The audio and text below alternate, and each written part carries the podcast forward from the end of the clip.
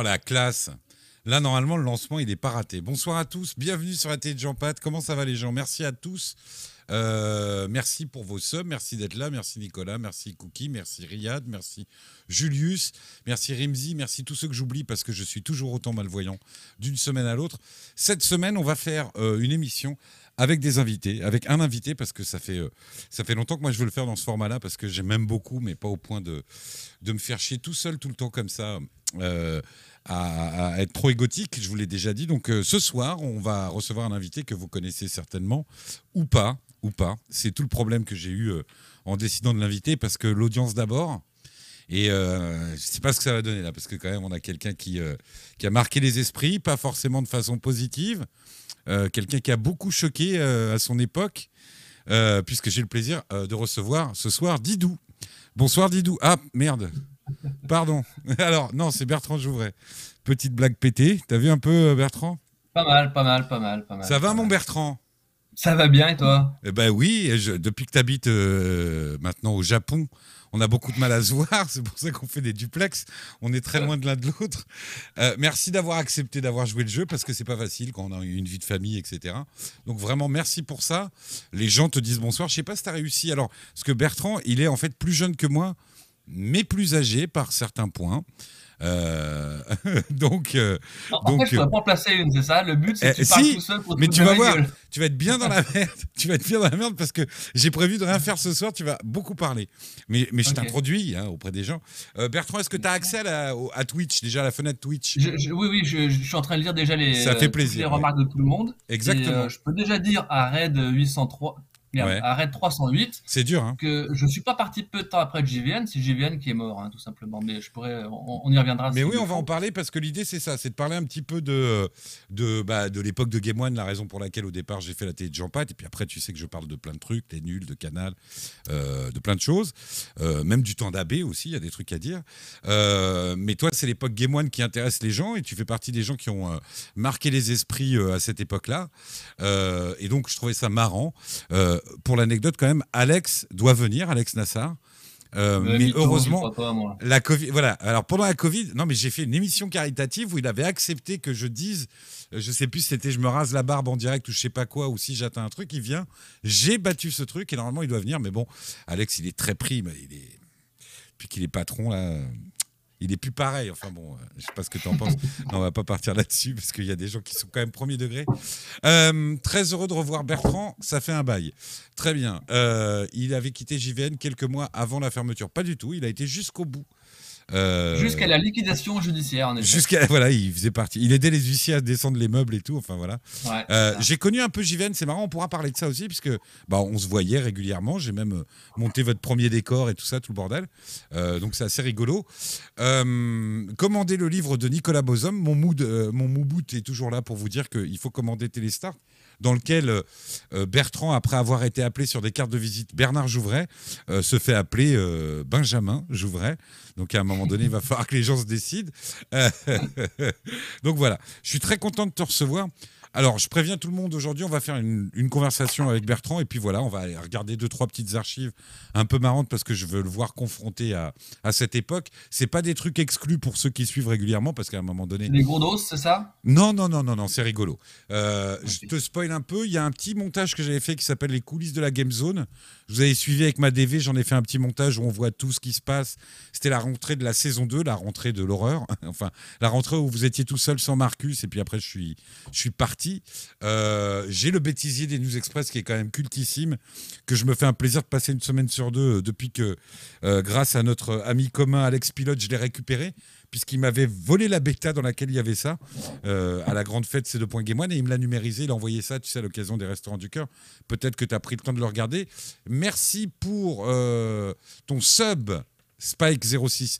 J'ai beaucoup de mal à voir les messages à cause de mes problèmes de vue. Donc voilà. Tu peux grossir la taille, non? Comme sur les SMS, non? Ouais, mais c'est terrible parce que je grossis tout l'écran et après, c'est une catastrophe. Alors... Bertrand, alors on va vraiment la faire. Moi j'ai vraiment envie de. Je trouve ça vraiment très intéressant d'avoir le témoignage des gens qui ont fait partie de cette aventure. Est-ce que tu peux nous raconter comment tout commence pour toi, l'aventure Game One. Et puis après, on prendra les questions des gens qui vont avoir des questions. Je vois, rends-moi Médiceuse, vous confondez, c'est pas lui. Donc voilà, est-ce que tu peux nous raconter un peu, un, ce que tu foutais avant, et deux, comment tu es arrivé dans cette belle galère? Ouais, je vais juste répondre à Red 308. Le magazine sur lequel j'ai bossé, c'était Playguide qu'on avait fondé, mais on y reviendra. Ouais. J'ai couché avec toi pour travailler, évidemment. Oui, c'est ça. Non, j'étais étudiant avant d'arriver à Game One, et Game One, c'était mon stage. Ouais. C'était mon stage de fin d'année, et j'adorais les jeux vidéo, voilà. Mm-hmm. Et j'aimais bien les médias, et j'avais envie de faire un stage en télé. En fait, j'ai fait des études d'audiovisuel et de cinéma. Mm-hmm. Et un peu de communication, et ça m'intéressait de faire un truc en lien aussi avec ce que j'aimais. Ouais. Et j'avais pas Game One chez moi, donc je savais pas à quoi ça ressemblait. C'est très bizarre parce que là je vous parle, mais je sais pas si je dois regarder ma tronche, la caméra, voilà. Reste tu regardes la webcam, non, mais toi t'es gêné quand on voit ta gueule en gros plan, mais non, mais il faut que les gens focus sur toi quand même. Et ils se disent que t'as pas changé. Et donc je suis arrivé j'ai fait des stages dans la presse quotidienne régionale, la PQR comme on dit, et mon dernier stage c'était, j'ai demandé Game One, et puis j'ai été accepté là-bas, et donc je suis arrivé en mai 2000, si je me souviens bien. Mm-hmm. Avril, 3 mois de stage, et dès le premier jour, je me suis retrouvé à côté d'Alex Nassar et le rédacteur-chef de l'époque. Rodolphe. J'ai raconté 1000 fois cette histoire. Non, à l'époque, le rédacteur-chef, c'était Xavier Lambert. Oh là là, la belle époque Xavier Lambert. Voilà. Ouais. Et Xavier Lambert m'a filé une espèce de baptême ou de bizutage, comment on veut. Ça dépend où on se passe. Il m'a filé une pilasse comme ça de jeux Game Boy Advance à l'époque. Ouais. Non, c'était pas Game Boy Advance, c'était Game Boy. Game Boy et Game Boy Color. Des merdes, des jeux de merde. Il m'a dit, tiens, tu vas tester tout ça, tu vas écrire des tests. Et moi, j'étais trop content. C'était ça, quoi, mon stage. Alors que personne n'en voulait de ces daubes. Et moi, j'étais ravi. Merci d'un c'est mon premier jour de stage. Et j'étais très content. Ouais. Toi, avant Game One, est-ce que... Parce que ça m'intéresse aussi, parce que tu sais que je suis un peu Mireille Dumas. Avant Game One, ton projet d'étudiant, c'était quoi ton but, ton goal? À toi, hein, pas celui de tes parents, je le connais. Le tien, toi, tu pensais quoi? Tu te projetais comment? Oh là là, mais c'est quoi ces questions, Mireille Dumas? Non, mais quand t'es étudiant en journalisme et en audiovisuel, tu te dis bien quelque chose, parce que tu vois, t'as pas fait ça comme on dit à ces gosses, fais du droit, on verra bien ce qu'on va foutre après. Non, j'étais un peu un glandu. Pourtant, ma mère était prof, hein, mais j'étais pas le meilleur élève du monde, loin de là. Et par exemple, sur les bancs de la fac, je jouais à Magic avec mon pote. Donc non, mais j'ai fait un IUP à Metz, figurez-vous. Ouais. Et c'était un bon IUP parce qu'il y avait beaucoup de stages. Et la presse quotidienne régionale, mine de rien, j'ai fait un stage au Républicain Lorrain et un autre au Progrès à Lyon.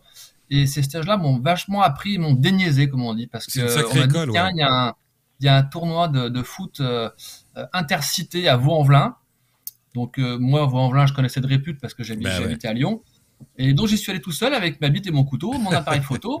Et je me suis démerdé pour revenir avec un article. Ouais. Et franchement, ça forme un étudiant. La PQR, ça aide vraiment beaucoup parce qu'ils les mettent vite en autonomie. On parle de la confiance qu'il y avait en télé à l'époque qu'on a connue, où vous avez démarré, mais en PQR, ça a toujours été comme ça. Moi, je vois les plus anciens, que ça soit Denisot ou des mecs comme ça, en PQR, ils ont appris beaucoup sur le terrain de ce que tu es en train de décrire, quoi. Voilà. Et en fait, mon dernier stage, je sais pas pourquoi, je m'étais mis en tête de faire un truc qui me plairait mieux. Ouais. Donc Game One, et Game One tardait à me répondre. Donc pour me blinder, j'avais postulé aussi dans un espèce de magazine de merde qui vendait des CD-ROM avec des logiciels à la con. Il y avait un peu de cul au milieu, enfin tu vois. Et le stage, ça avait l'air un peu nul. Et franchement, c'était un peu mes dernières cartouches parce que si j'étais pris ni l'un à l'endroit, enfin je pense que là, l'embranchement était clair. Hein. Si j'arrivais dans l'un et pas dans l'autre, je sais pas ce qu'il serait devenu de moi. Ouais. Donc vraiment, c'est Game One qui t'a répondu, qui a guidé ma vie, quoi. C'est qui t'a répondu chez Game One? C'est pas Dieu m'a donné la foi, c'est Game One qui m'a donné la foi. Parce que sans ça, franchement, je sais pas ce que j'aurais fait, et même avant ça, je savais pas ce que je voulais faire. Mais d'un seul coup, me retrouver pendant 3 mois de stage, en fait, je me suis retrouvé à tester des jeux à la con. Mais malgré tout, j'étais dans une ambiance de rédaction. Une rédaction avec des gens bien, tant qu'on l'a pas vécu, on sait pas ce que c'est, et c'est comme une famille, c'est formidable. C'est vrai. Parce que tout le monde s'entraide, tout le monde se donne des coups de main, on trouve des titres ou des intertitres pour le copain, etc. Tout le monde sait, c'est très sympa. Et pendant ces 3 mois de stage, je me suis retrouvé, je me rappelle, à aller dans un endroit pour tester, pour interviewer le développeur de, je crois que c'était Doom 3 ou Quake 3, enfin bref, un FPS sur Dreamcast. Je me retrouve là-bas, je discute avec le développeur du jeu, je repars avec un t-shirt, je teste le jeu en avant-première, enfin voilà, c'était le métier que je voulais faire. Est-ce que tu m'entends toujours ? Je t'entends très bien. Qui t'a répondu ? Des questions, je raconte ma vie, c'est ça. Qui t'a répondu pour le recrutement du stage ? Non, c'est important. Parce que c'est pas moi, donc je peux le dire, tu vois, c'est pas genre. Non, c'est pas toi. Puis franchement, pendant mes 3 mois de stage, je me souviens même pas si on s'est connus en fait. Si pour la partie stage, je crois pas, non. Ouais. Non. Parce que moi, je suis arrivé en stage, c'était les derniers mois qui étaient passés à Key West. Non, quand ça s'appelle avant le déménagement. À Quai André Citroën. À Cosmos et à Vitu. Avant ça. Cosmos et Vitu. Voilà, c'est ça. Moi, je suis arrivé là-bas. C'est Quai André Citroën, hein, Cosmos et Vitu, couillon. Ok, d'accord. Bref, je crois que c'était Xavier Lambert qui avait répondu à ma demande de stage. Très bien, très bien. Qu'est-ce que tu... Alors, voilà, ton expérience de stage, parce que je vais être très honnête avec toi, hein. Moi je me rappelle d'avoir sympathisé avec toi, je sais plus à partir du moment où je me suis dit vraiment bon feeling, moi je voyais une rédaction, je voyais des gens qui bossaient ou pas, et puis à partir de là, moi j'allais picorer très honnêtement, mais je l'ai déjà expliqué, moi je picorais selon les besoins que j'avais pour l'antenne ou pas, de ces trucs là, tu vois. Toi déjà, comment ça s'est passé ? À partir du moment où on t'a dit que t'allais rester chez Game One, t'avais fait quoi entre temps, à part les trucs de Doom et de Quake, ton quotidien c'était vraiment, est-ce que, voilà, moi ce que là où je veux en venir, est-ce que t'étais, à mes yeux, moi on considérait déjà les stagiaires comme des employés à l'époque et pas pour le côté négatif qu'on peut voir aujourd'hui, et il y avait vraiment une confiance installée là-dessus. Toi tu l'as perçu comment, et est-ce que tu t'es dit ouais, bah, je vais essayer de faire en sorte qu'ils me recrutent à la fin de mon stage. Bah, déjà, la chose qui a changé, le premier jour, j'y reviens, ce premier jour de mon stage, le soir, quand je suis rentré chez moi, en fait, moi, je n'étais pas parisien, hein, je venais de la région lyonnaise, enfin, même avant ça, j'étais à Metz, donc, et le premier soir, Alex Nassar, donc, avec qui j'avais commencé à faire un peu connaissance, m'a ramené chez moi en bagnole. Très sympa. On a sympathisé et tout de suite c'est passé, et voilà, ça fait plus de 20 ans et on est toujours amis. Donc ça a vachement joué, parce que ouais, je me suis dit tiens, je suis bien là, je suis bien, et c'est pas tout de suite que je me suis demandé est-ce que j'allais rester. Pour moi c'était naturel, c'est-à-dire qu'à la fin du stage, assez rapidement, je crois que j'avais demandé à Xavier, le rédac chef, est-ce qu'il y a moyen que je revienne à la rentrée, et il m'avait dit oui. Et à vrai dire, pendant tout l'été j'étais un peu comme ça, parce que j'étais pas encore trop certain. Game One était très occupé par ce gros déménagement, parce que ce pourquoi on se connaissait pas, Patrick à l'époque, et je connaissais pas Marcus non plus, c'est que j'étais dans un bâtiment, donc Vitu et Cosmos, là, c'était 2 bâtiments, c'est-à-dire que tous les grands pontes, hein, le gratin comme Patrick Sarrea, comme Marcus, étaient dans un autre bâtiment, et la rédaction en elle-même était dans un autre bâtiment, c'était même pas dans la même rue.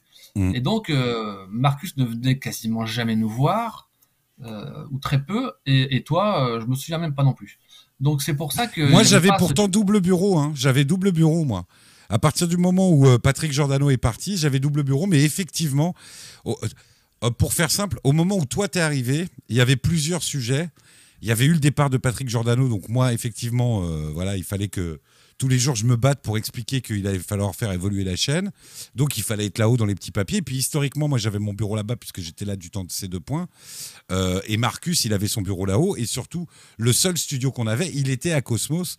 Donc, Marc n'avait aucune raison matérielle de descendre puisqu'il tournait les émissions dans les conditions du direct. Et après, ça partait en montage.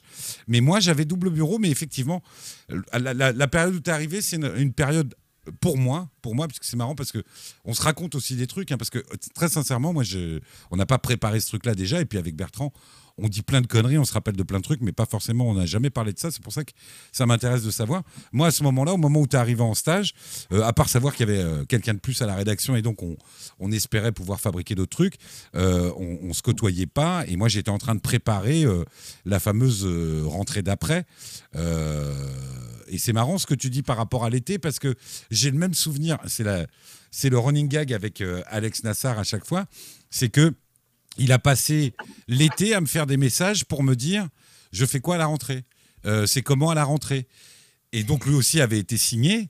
Et la dernière chose qu'on s'est dit avant que vous soyez en vacances, ou qu'on fasse un break entre votre contrat et le stage, je ne sais plus, mais en tout cas, il y avait les vacances au milieu.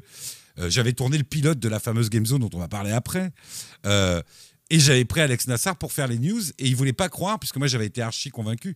Je l'appelais le Bruce Toussaint du jeu vidéo, Alex Nassar, parce qu'il était vraiment dans ce ton-là. Je ne parle pas du Bruce Toussaint de BFM, je parle du Bruce Toussaint qu'on a connu à l'époque chez Canal. Mais voilà, il avait ce côté carré. Et c'est marrant que toi aussi, tu aies passé l'été à te demander, parce que c'était une période vraiment très freestyle. C'est-à-dire que les patrons qu'on était... n'était pas crédible tellement c'était un bordel organisé chez Game One, c'est-à-dire qu'il y avait une telle autonomie que quand c'était des décisions importantes, c'était compliqué de savoir. Et moi, le souvenir, la vanne que je fais avec Alex à chaque fois, c'est que je dis aux gens, le mec voulait pas le croire, quoi. C'est-à-dire il accepte de tourner le pilote de la Game Zone dans les couloirs de Vicu dont tu parles. Je sais pas si tu as le souvenir du pilote de la Game Zone que j'ai déjà diffusé ici, où il y avait Juliette qui était en animatrice, et dans laquelle, voilà, Marcus n'était pas prévu dans le projet. Moi, en termes de com et de relais télé, j'étais convaincu qu'il fallait que Marc anime le truc. Et lui, il ne voulait pas. Il était déjà débordé par Level One. Et donc, j'ai passé l'été, entre autres, à le convaincre. Et il m'avait dit, j'en fais quelques-unes. Et en fait, il a fait... je ne sais pas s'il a fait une demi-saison ou une saison complète. Peut-être que les téléspectateurs s'en souviendront mieux que moi. Mais voilà, moi, le souvenir que j'ai, c'est ça. Et après, ce que je me souviens aussi de toi, c'est que tu étais très bosseur. Moi, les retours que j'avais de toi, c'est que tu étais très bosseur, que tu étais très... moi, non, mais ce qui m'a plu à l'époque avec cette rédaction renouvelée, c'était qu'il y avait vraiment... ça se professionnalisait, c'est-à-dire, mais dans le côté positif du truc. C'est-à-dire, il y avait toujours ce même bordel, et après, dans la répartition, les choses se sont faites, sans trahir de secret, on l'a déjà dit ici, et c'est connu. La période avec Xavier Lambert était compliquée, parce que Xavier était un homme de la nuit, et qui jouait en réseau la nuit, et qui était moins disponible pour piloter la rédaction, ce qui vous a donné... une autonomie à laquelle vous n'imaginiez pas peut-être prétendre au départ, mais chacun se prenait en main à la rédaction, en fait. Alors, tu parles beaucoup et du coup, j'ai pas le temps d'en placer une. Alors, j'ai plein de trucs à raconter aussi, mais c'est très intéressant. Ce qui était marrant, c'est que cette période de l'été, là, moi, je savais que Game One déménageait. Et donc, évidemment, ça impliquait un gros bordel parce que tout le monde se retrouvait dans le même endroit. Et je me rappelle que d'un seul coup, dans cette rédaction, quand je suis arrivé, je ne savais pas me foutre parce que je n'avais pas de bureau dédié. On m'a dit ouais, viens à la rentrée, viens. J'avais encore rien signé ou presque. Et quand je suis arrivé, je vais pas balancer des noms. Je sais pas si tu fais ça, mais il y avait quelqu'un qui était là, qui avait un peu un poste en bois, quoi, un placard, qui s'appelle Eric quelque chose. Oui. Et, Eric R. Voilà, Eric R. Enfin bref, je me souviens, on avait une espèce d'immense open space qui était super. Moi, j'étais ravi d'être là, sauf je ne savais pas où poser mon cul. J'étais très mal à l'aise. C'était quelques semaines, ça a duré un petit peu moins, peut-être j'exagère, mais je ne sais pas où me foutre. Et finalement, ça s'est fait naturellement. J'ai trouvé ma place à côté d'Alex, et puis c'est parti. Et Marcus était à quelques mètres derrière moi. Salut Azrael. Il s'est retrouvé avec nous dans l'open space. Et alors, j'en parle parce que c'est mon pote, hein. Enfin, on ne le voit plus très souvent, mais je crois me souvenir qu'il n'était pas très heureux de ça, qu'il aimait bien être dans sa tour d'ivoire. Ça a été très dur de le convaincre. Très rapidement, on est devenus potes. Ouais. Et comme tu dis, quand tu me dis que c'est Level One, il est préparé tout seul dans sa tour d'ivoire. En fait, quand il était avec nous, on échangeait beaucoup. Et je pense que ça l'a vachement apporté aussi. Ça lui a énormément apporté, oui, bien sûr. Ouais. D'échanger sur les jeux qu'il avait testés. Du coup, de même invité dans ses Level One. Enfin, bref. Pour répondre à ta première question d'il y a une heure et demie, je me souviens d'autre chose pendant ce stage-là qui m'a vachement marqué. C'est un super souvenir, c'est que moi, évidemment, j'étais tout seul dans mon petit appartement à Paris et du coup, je préférais rester à la rédac le plus longtemps possible puisqu'il y avait des jeux, des consoles et je m'éclatais. Et arrive alors un énergumène qui s'appelle Alex Pilote, qui venait tous les mardis pour préparer sa rubrique de jeux import japonais. À l'époque, ça n'avait pas... Si, comment ça s'appelait ? Comment ça s'appelait ces jeux japonais ? Les imports ? Oui. Oui, c'était les imports. Ouais. Voilà. Il faisait ses imports. Donc, il débarquait. Ah, tu veux dire les gameplay import. Voilà. Il y a eu Warzone, après il y a eu gameplay. Voilà, oui. C'est ça. Il déboulait le mardi avec une pilasse de jeux japonais. Et moi, je le regardais des yeux comme ça parce que déjà, le gars, il arrivait... Il devait arriver le mardi, mais il arrivait vers 17h en fait. Et il restait toute la nuit. Et je me souviens d'un jour en particulier où il arrivait avec une pile de jeux et il s'est mis à tester un jeu qui s'appelle Tokyo Bus Guide. Alors peut-être que nos chers internautes, on dit quoi, internautes ? Si vous connaissez, dites-le. Tokyo Bus Guide, c'était un jeu qui était sorti sur Dreamcast à l'époque, où tu jouais le rôle d'un chauffeur de bus à Tokyo. Pas mal. Et tu avais un volant, etc. Donc le voilà qui fixe le volant, machin. Et je le regardais fasciné, je me dis mais qu'est-ce que c'est que ce jeu de merde ? Qu'est-ce qu'on en a à foutre de jouer un chauffeur de bus ?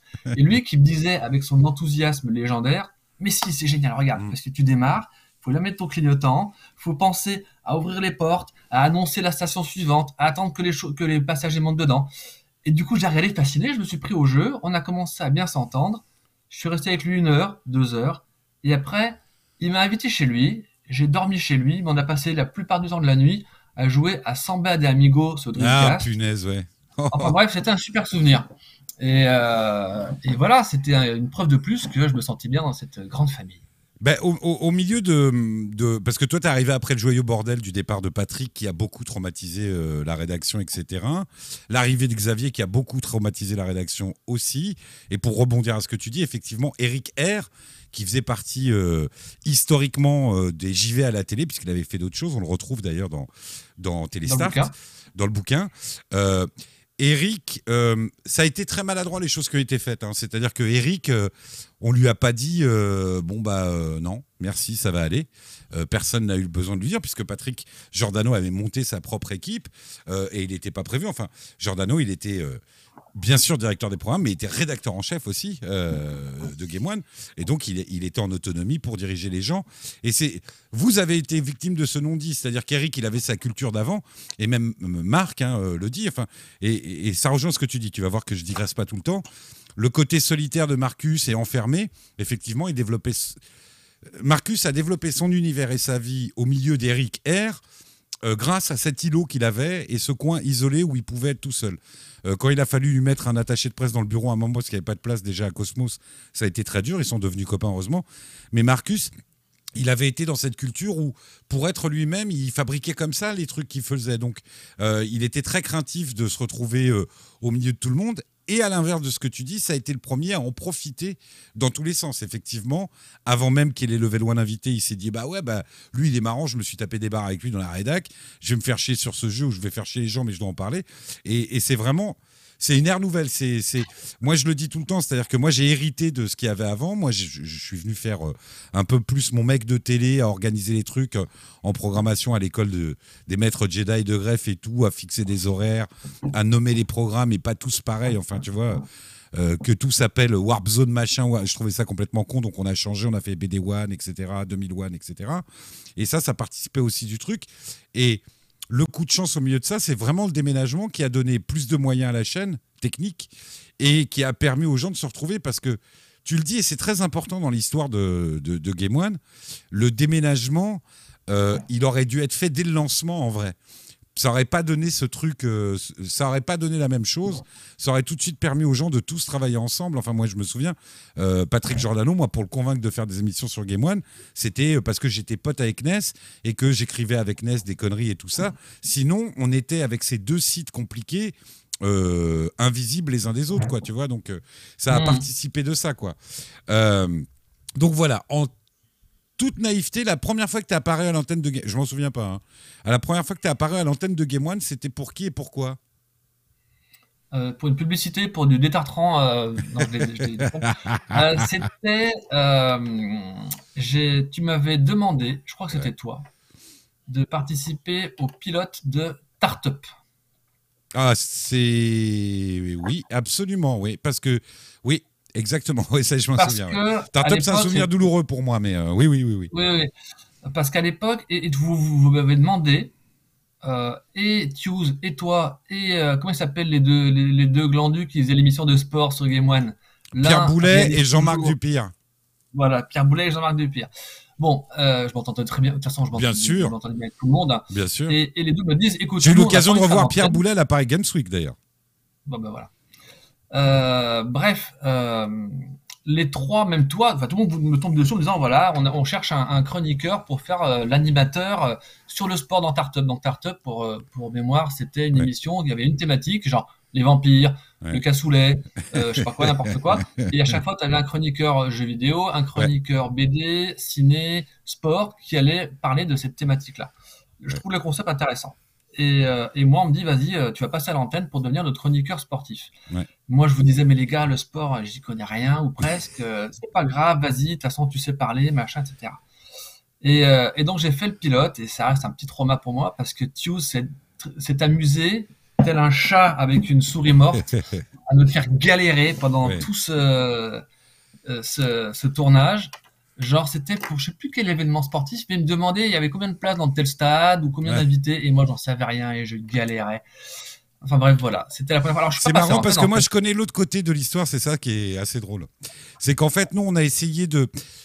Tartup, c'était une idée de Tuse qu'il avait eue avec Arnaud Martin, qui parlait des jouets, avec qui ils avaient fait Toys Band quelques épisodes avec le bon Marcus, une émission qui était assez drôle, où là que de souvenirs avec Pierre, ça s'est bien passé de vous avoir... Oui, ça s'est très bien passé avec Pierrot, Rimzi. On s'est salué, il y avait la petite sauterie, donc on n'a pas parlé de trop. Donc pour revenir, sinon je vais perdre le fil. Donc on me propose Startup, Nathalie Costernant trouve ça formidable, un magazine culturel sur Game One, autour de la thématique jeux vidéo, on trouve ça extraordinaire. Moi, j'ai un peu peur, je bégaye un peu, mais en même temps, Tchou, c'est un mec très compétent et qui a fait ses preuves sur ces deux points et Game One, donc on part en confiance. Et ensuite, moi, mon inquiétude, c'est qu'il faisait vraiment ça en bande. Et l'histoire m'a prouvé que j'avais raison quand même, heureusement ou malheureusement, je ne sais pas comment le dire. Et donc, il nous sort toute une liste de mecs qui vont animer avec lui. Donc, il y avait Jean Buisson-Ramet qui faisait le cinéma, Sébastien Flock, notre bon Seb, qui parlait de la BD. Il y avait Arnaud Martin pour les jouets, les produits dérivés, en gros, autour de la thématique. Il y avait Juliette qu'ils avaient foutu au chat, tout ce qui était animateur. Et pour le sport, il m'a sorti, je ne sais pas qui, j'ai oublié son nom et qu'il ne m'en veuille pas. Je sais qu'il s'appelait Julien de prénom, j'ai oublié son nom de famille. Et moi, à un moment donné, je me suis dit, putain, c'est quand même un peu chaud. Et puis, effectivement, Pierre et Jean-Marc, qui défendaient le sport et qui abordaient le sport autour du gaming sur Game One, préféraient que la voix soit portée par quelqu'un qui était déjà dans la maison. C'est pour ça qu'on t'a fait cette proposition. Et Tuse, lui, il ne voulait pas. Il voulait vraiment travailler en bande. Et sans trahir de secret, c'est une des raisons pour lesquelles ça n'a pas bien marché, parce qu'ils étaient vraiment en vase clos. Enfin, je l'ai déjà dit ici, Beb, c'est une des seules émissions qui ne recevait quasiment aucun mail et aucune réaction dans les forums et tout, et qui coûtait le plus cher à la chaîne. C'est comme ça que c'est la seule fois où on m'a menacé de me virer. C'était le beau-frère de Bruno Bonnel, Gilles Lloret, qui était venu. Il venait le mercredi parce qu'ils n'avaient personne pour le garder à Lyon le mercredi, donc il venait et mon bureau était mitoyen du sien. Et du coup, le mec me dit mais qu'est-ce que c'est que ce truc? Je te rappelle que c'est une chaîne commerciale, t'as 15 jours pour changer ça, c'est un bid exceptionnel, t'as vu combien coûte l'émission? Je le dirai pas là parce que c'était vraiment très cher, à tel point qu'après la prod avait dit on en tourne une en enregistrée, je sais pas si tu te rappelles, il y en avait une qui était enregistrée le matin et l'après-midi, on était en direct pour de bon. Mais même comme ça, ça coûtait une fortune. Et donc voilà. Et c'est effectivement le. Qu'est-ce qui coûtait cher dans cette émission? C'était les salaires? C'était quoi? Il n'y avait rien? C'était les salaires, bien sûr. Ah, si. Eh ben, l'équipe. Enfin, on l'a vu après avec Dawa. On était beaucoup moins nombreux. On prenait du personnel interne. Parce que Tartup, je ne sais pas si tu as oublié, mais on prenait un réalisateur externe toutes les semaines. C'était ni moi ni Pierre Boulet. Donc forcément, le beau-frère de Bonnel.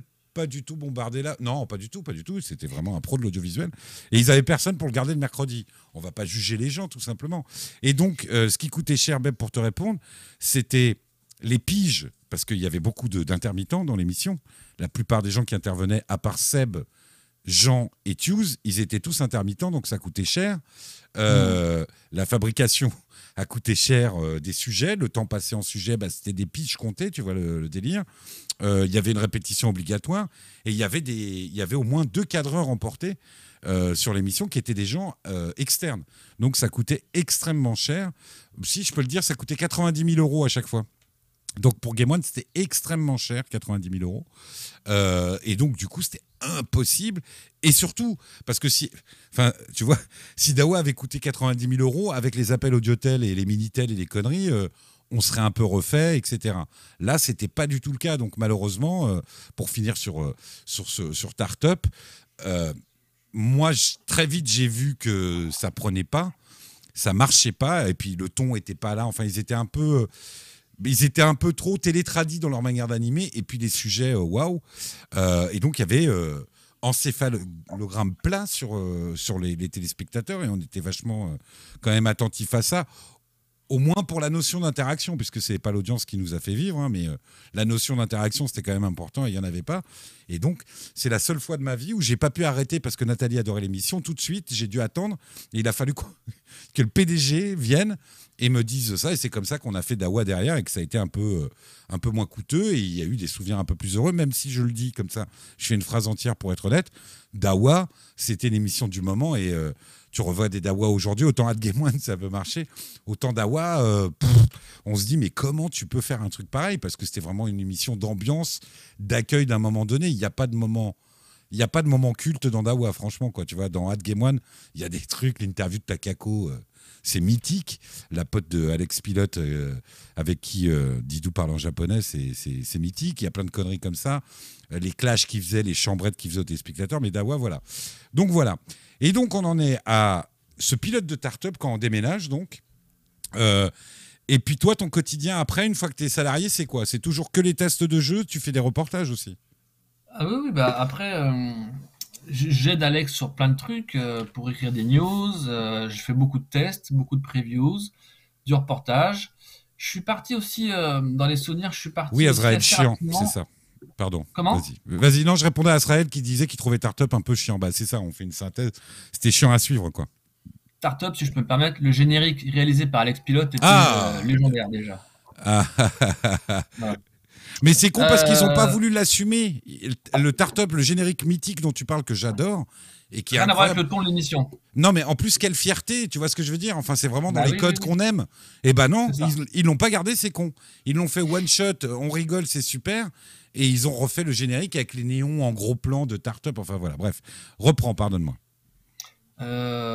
Oui, non, bah, non, assez rapidement, bah, je me suis senti vraiment faire partie de la rédaction, c'est-à-dire... du reportage, du test, de la news, de la veille. Donc pas mal de choses. J'ai commencé à partir un peu à droite à gauche. Et assez rapidement, j'ai un souvenir, hein, j'en profite parce que voilà, ça fait marrant. Je me suis retrouvé à l'ECTS. L'ECTS, ça n'existe plus. C'était le plus gros salon européen du jeu vidéo. C'était à Londres. Ouais. Et je me retrouve donc partir là-bas pour couvrir l'événement. Et me voilà Tipa, on me propose l'interview du patron Europe de Sega. Waouh. Et je me retrouve face à lui. Et derrière moi, qui vient s'asseoir pour assister à tout ça, la patronne, hein, Nathalie Coste-Cerdan, ouais, ainsi que Jean, dont tu viens de parler. Oui. Jean comment? Jean Buisson. Jean Buisson. Qui s'occupait des relations avec les éditeurs, entre autres, qui s'occupait du cinéma, qui avait un gros rôle aussi. Et donc, me voilà en train de parler et d'échanger en anglais avec ce monsieur. Alors moi, j'étais évidemment intimidé parce que je venais de commencer. Et derrière, j'entendais Nathalie qui demandait à Jean, « Pardon, c'est qui ce petit gars qui bosse pour nous, c'est énorme, qui va faire l'interview de ce ponte, tu vois ?» Ouais. Et j'avais l'impression de passer mon bac oral parce que j'avais la patronne derrière qui me surveillait comme ça pendant que j'interviewais le boss de Sega Europe. Donc, j'avais un peu les miquettes. Mais ça s'est plutôt bien passé.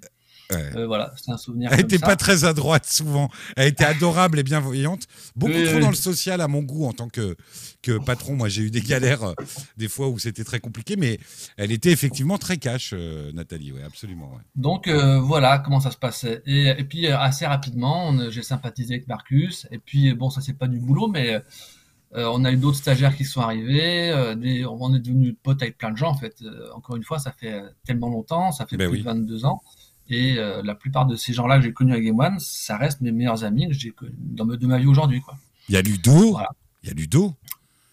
Il y a Ludo, il y a Sébastien, il y avait Manu, il y avait même donc Alex. Ouais. Donc ouais, on est une petite bande et puis après il y a eu des éléments rajoutés, etc. Mais on partait en vacances ensemble, avec Marcus aussi, on est devenus très très proches. Et bon, c'est bateau de dire ça, mais ça a vachement joué sur l'ambiance au travail et sur ce qu'on dégageait, j'imagine, à l'antenne. Mais c'est une époque fondatrice pour beaucoup d'entre vous. Moi, j'avais fait quelques conneries un peu avant, ailleurs et tout. Je voulais être auteur indépendant, tout ça, machin. Mais... même pour moi, c'est-à-dire que ça fait partie, c'est pour ça qu'on y est encore 25 ans après, c'est que c'est un moment fondateur dans nos vies, dans nos choix, dans nos centres d'intérêt. Effectivement, Bertrand et le reste de la clique sont toujours resté, enfin du plus longtemps que je me souvienne. Il y a eu plein de fois où je me suis dit, tiens, bah, ils partent en vacances ensemble, tiens, machin. Et je trouvais ça assez doux. C'est-à-dire que, et ça s'est fait, c'est pas la télé, le cliché de la télé, c'est-à-dire que ça s'est fait par affinité et centre d'intérêt réel et commun. Et pas que, là je vais être un peu, il va pas du tout aimer ce que je vais faire, Beb. Beb, il a une culture générale qui est fascinante et, qui est, et que j'ai mis à rude épreuve dans d'autres projets qu'on a fait ensemble. Mais c'était ça aussi, c'était que... et c'est ce que j'ai voulu faire du temps où je m'occupais de Game One, c'est que on n'est pas que une chose, on est plein de choses, on est multiples. Et c'était ça, quand on parlait de la BD, du ciné, etc. C'était pas capillotracté, c'était vraiment qu'on avait des choses à dire, comme quand on s'est mis à mettre des séries, de la japanime, etc. Moi, je voudrais qu'on regarde ensemble, peut-être pour aller sur la Game Zone. T'es toujours là ou l'image est figée ? Je suis toujours là, je suis toujours là. T'es toujours là, il se concentre. Là, il y a quelqu'un qui lui écrit. Il est avec la boucle WhatsApp des anciens en train de dire, ah les gars, vous savez ce qu'il m'a fait, Jean-Pat ? Non, même pas, même pas. Non, je plaisante. Donc, Bertrand, je te propose, parce que c'est bien aussi, on va commenter, on va regarder ensemble le petit truc que j'ai fait qui dure... je vais te dire ça, parce que tu sais que de nos jours, il n'y a plus de réalisateur, je dois tout faire moi-même. C'est un vrai, vraiment, c'est la séquence émotion, c'est ça ? Ça dure 17 minutes, c'est un truc où c'est la rentrée. C'est la rentrée 17 minutes. Ouais, tu verras. Et après, on va se quitter, t'inquiète pas. Non, parce qu'il faut qu'on parle de plein de choses avec toi, t'inquiète pas. C'est pour ça, ça bouffe du temps, 17 minutes. Vas-y, alors, attends, bouge pas. Non, mais on va parler en même temps, hein. On va pas le regarder en entier. Tu vois ce que je veux dire ? On va react, comme disent les jeunes, dessus. Faut juste, pour qu'on puisse react, que je puisse caler le magnéto. C'est une histoire de vieux schnock. Attendez, voilà, hop, là, on va repartir du début, voilà. Magnéto Serge, sauf que là, c'est le vieux Jean-Pat. Voilà, donc là, normalement, voilà. Voilà, on va laisser... Voilà, 29 septembre 2001, tu vois, c'est daté. Voilà. Hop. Je vais essayer de régler le son un petit peu plus haut. Tu peux faire du multifenêtrage comme ça et tout, mais t'es trop fort. C'est à l'américaine, attends. Voilà, donc... Ah oui, j'ai déjà vu 1000 fois ce sujet, bien sûr. Oui, mais c'est pour te réagir et que tu racontes un peu l'aventure de la Game Zone, tu vois. C'est pour ça, on va pas tout l'écouter, on va juste... Raconte-nous comment t'as rejoint l'aventure de la Game Zone, et tu bossais sur la Game Zone avant même qu'on te voit à l'antenne. Oui, bien sûr. La première année, j'ai aidé Alex à écrire ses news. Je remplissais la Game Zone, parce que la Game Zone, c'est quand même beaucoup de tests et de previews, de reportages, donc il fallait bien l'alimenter. Je précise que je suis... très honteux de voir cette coiffure, mais bon, c'est comme ça. Hein, voilà, bah, on a tous changé. Donc oui, la Game Zone, je travaillais dessus parce que c'était ce qui alimentait. Enfin voilà, c'était mon boulot quotidien ou presque, parce que c'était une émission qui était quotidienne. Donc ça m'arrivait de faire des apparitions en plateau, pour parler d'un sujet ou d'un autre, ou d'un reportage. Voilà, donc la Game Zone, en fait, vu que c'était le programme principal, on va dire, de la chaîne, et ben, très rapidement, j'étais amené à bosser dessus, quoi. De toute façon, tout ce qui était dans la Game Zone, les tests et compagnie, on les mettait un peu à droite à gauche aussi, si je me souviens bien. Bah moi, l'idée de la Game Zone... la première année, j'étais... Ouais. Vas-y. Moi, l'idée de la Game Zone, c'est justement pour la rentrée, alors pas celle-là, celle d'avant, celle avec Marcus, c'était vraiment de faire un peu... le rendez-vous phare de la chaîne où si t'as pas 50 heures à perdre, tu viens voir les 52 minutes et puis il y a de tout dedans. Donc, je sais qu'il y a... Il y a beaucoup de gens qui n'ont pas aimé cette méthode, mais c'était con, parce qu'en plus, après, comme tu le dis, c'était découpé les sujets. On pouvait les retrouver ailleurs dans la chaîne, mais l'idée, c'était de faire, comme à l'époque, les coucou, c'est nous, les NPA, les trucs. C'est-à-dire, t'aimes le gaming, tu viens à telle heure, et puis comme ça, mon bon Franck Violette. Et puis tu regardes, et effectivement, dedans, on parlait... il y avait même Netgame qui était dans... Il était en segment, etc. Moi, je me souviens que si on t'a mis à l'antenne... Alors, tu vas me dire si je me trompe. On t'a d'abord mis à l'antenne, alors de façon régulière, pour les News Express, parce que je trouvais que ça manquait de news. Et je ne sais pas si tu te souviens comment c'était une plaie pour faire les News Express. C'était une plaie, mais ce qui était bien, c'est que il faut se rappeler qu'à cette époque-là, l'Internet débutait à peine. C'est-à-dire que nous, on commençait à suivre les infos sur Internet, parce qu'avant ça, c'était des communiqués de presse, c'était la presse magazine mensuelle, c'était les rendez-vous et les coups de fil avec les attachés de presse. Et puis d'un seul coup, on s'est mis à accéder à plein de sites Internet, français et américains. Enfin, français, à l'époque, c'était que jeuxvideo.com, et américains. Et du coup, on avait de la news. Et on se rendait compte qu'on se faisait bien bananer, parce qu'en termes de rapidité d'information, on était battu. C'est-à-dire que si on ne faisait pas autrement, ça ne servait pas à grand-chose de balancer de la news. Pour expliquer aux gens, excuse-moi, pour expliquer aux gens, c'est que la Game Zone, on tournait un jour par semaine, et donc quand c'était donné, on n'avait pas cette réactivité. Et c'est pour ça qu'on s'est dit, on fait les news express. À toi. Ça, tu réponds à Azrael 128. C'était la fusion de gameplay et des news avec l'animation en plateau, en gros. Ben oui, c'était ça, c'était la synthèse de tout ça, parce qu'il fallait un gros rendez-vous. Et puis, il était un peu plus humanisé. Tu vois, la gameplay, c'était des plateaux de lancement avec Choose ou NES avant en fond vert. Point.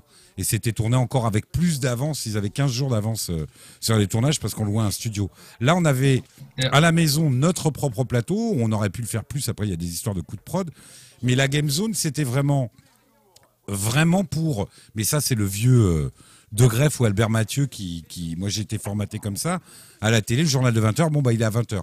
Bah, si on fait la Game Zone et que le mec, il sait que... pendant 52 minutes, il va bouffer un truc qu'il n'a pas entendu encore ailleurs. C'était plus intéressant, c'était plus logique. Et même en termes de programmation antenne, comme on dit, ça marche mieux. Voilà, le journal 20h, c'est à 20h. La Game Zone, c'est à 18h. De mémoire, je crois que c'était à 17h. Je dis de la merde. Alors, à l'époque, il n'y avait pas de loi, hein, mais tout le monde fumait des clopes partout. Quoi, ouais, t'as vu, ouais, absolument. Ouais. Dans les régies et tout, c'était une catastrophe. Ouais. Regarde ce beau gosse. Regarde, tu vois, il y en a un qui bosse, il y en a un qui bosse, c'est Beb. Ouais, c'est vrai. C'est vrai, voilà, c'est moi. Ça, les autres, ça fume des clopes et c'est tout. Ouais. Voilà.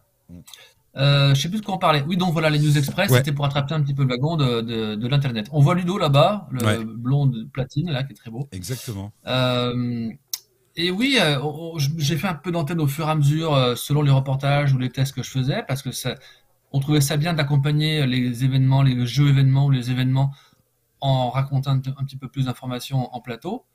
Et puis, il y a eu les News Express. Et puis, je ne sais plus à quel moment, dans quel ordre c'est arrivé, mais il y a eu, pour ma part, les mercredis très spéciaux. Tout est arrivé en même temps. Il y a eu d'abord les mercredis très spéciaux. La saison 2. Voilà, il y a eu plein de choses qui sont arrivées en même temps. On était bien occupé. Ouais. Mmh. Merci, Rimzi. La Game Zone, à partir du moment où Marcus s'en va, donc la première saison 2000, moi je dis que c'est pas possible de tout faire porter.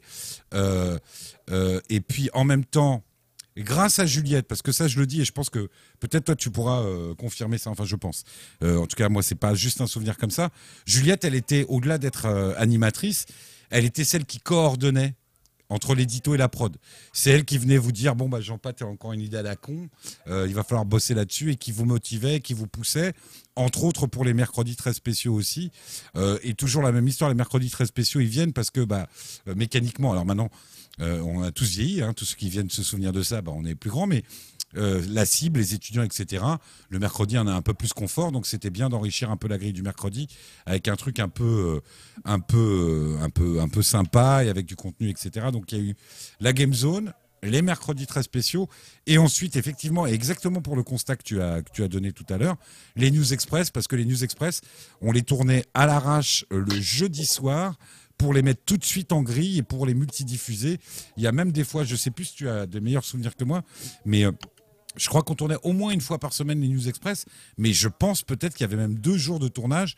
Et en plus, ce que je dis tout le temps, c'est que c'était une énergie, et tu le disais tout à l'heure quand tu parlais de ton arrivée en tant qu'étudiant, on comptait pas nos heures et on était tout le temps à Game One. Donc moi, je disais, bon, bah, venez, on a le plateau, on tourne le truc. Et la motivation de tous était là pour se dire, on a juste besoin du fond bleu à l'époque, je crois, non, il était vert sur ce plateau, et puis on tourne les News Express, et c'était ça qui a motivé le truc, quoi. Et ça, les News Express, c'est plus vieux parce que ça date de l'arrivée de Rodolphe Donin, je crois, de mémoire. C'est possible. Ouais. Moi, je ne sais plus à quel moment l'un est parti, l'autre est arrivé, mais je me souviens quand même que... Rodolphe Donin, il est arrivé en janvier 2001. Bon, voilà, en fait... je me souviens qu'entre le départ de Xavier Allard, le rédacteur en chef, et l'arrivée de Rodolphe, il s'est passé un petit moment pendant lequel Alex et moi, on s'auto-gérait. Exactement. Après, il y avait toi aussi qui venais un petit peu nous aider. Ouais. Donc ouais, en fait, il y a vraiment eu un truc qui s'est passé avec Alex et moi. On est tombés amoureux, je pense. C'est ça. Et on arrivait à bosser comme il fallait, avec Juliette qui coordonnait tout ça. Donc non, franchement, c'était des moments qui arrivent rarement dans une vie professionnelle où tout le monde s'entend bien, où il n'y a pas d'embrouille et ça bosse de manière volontaire.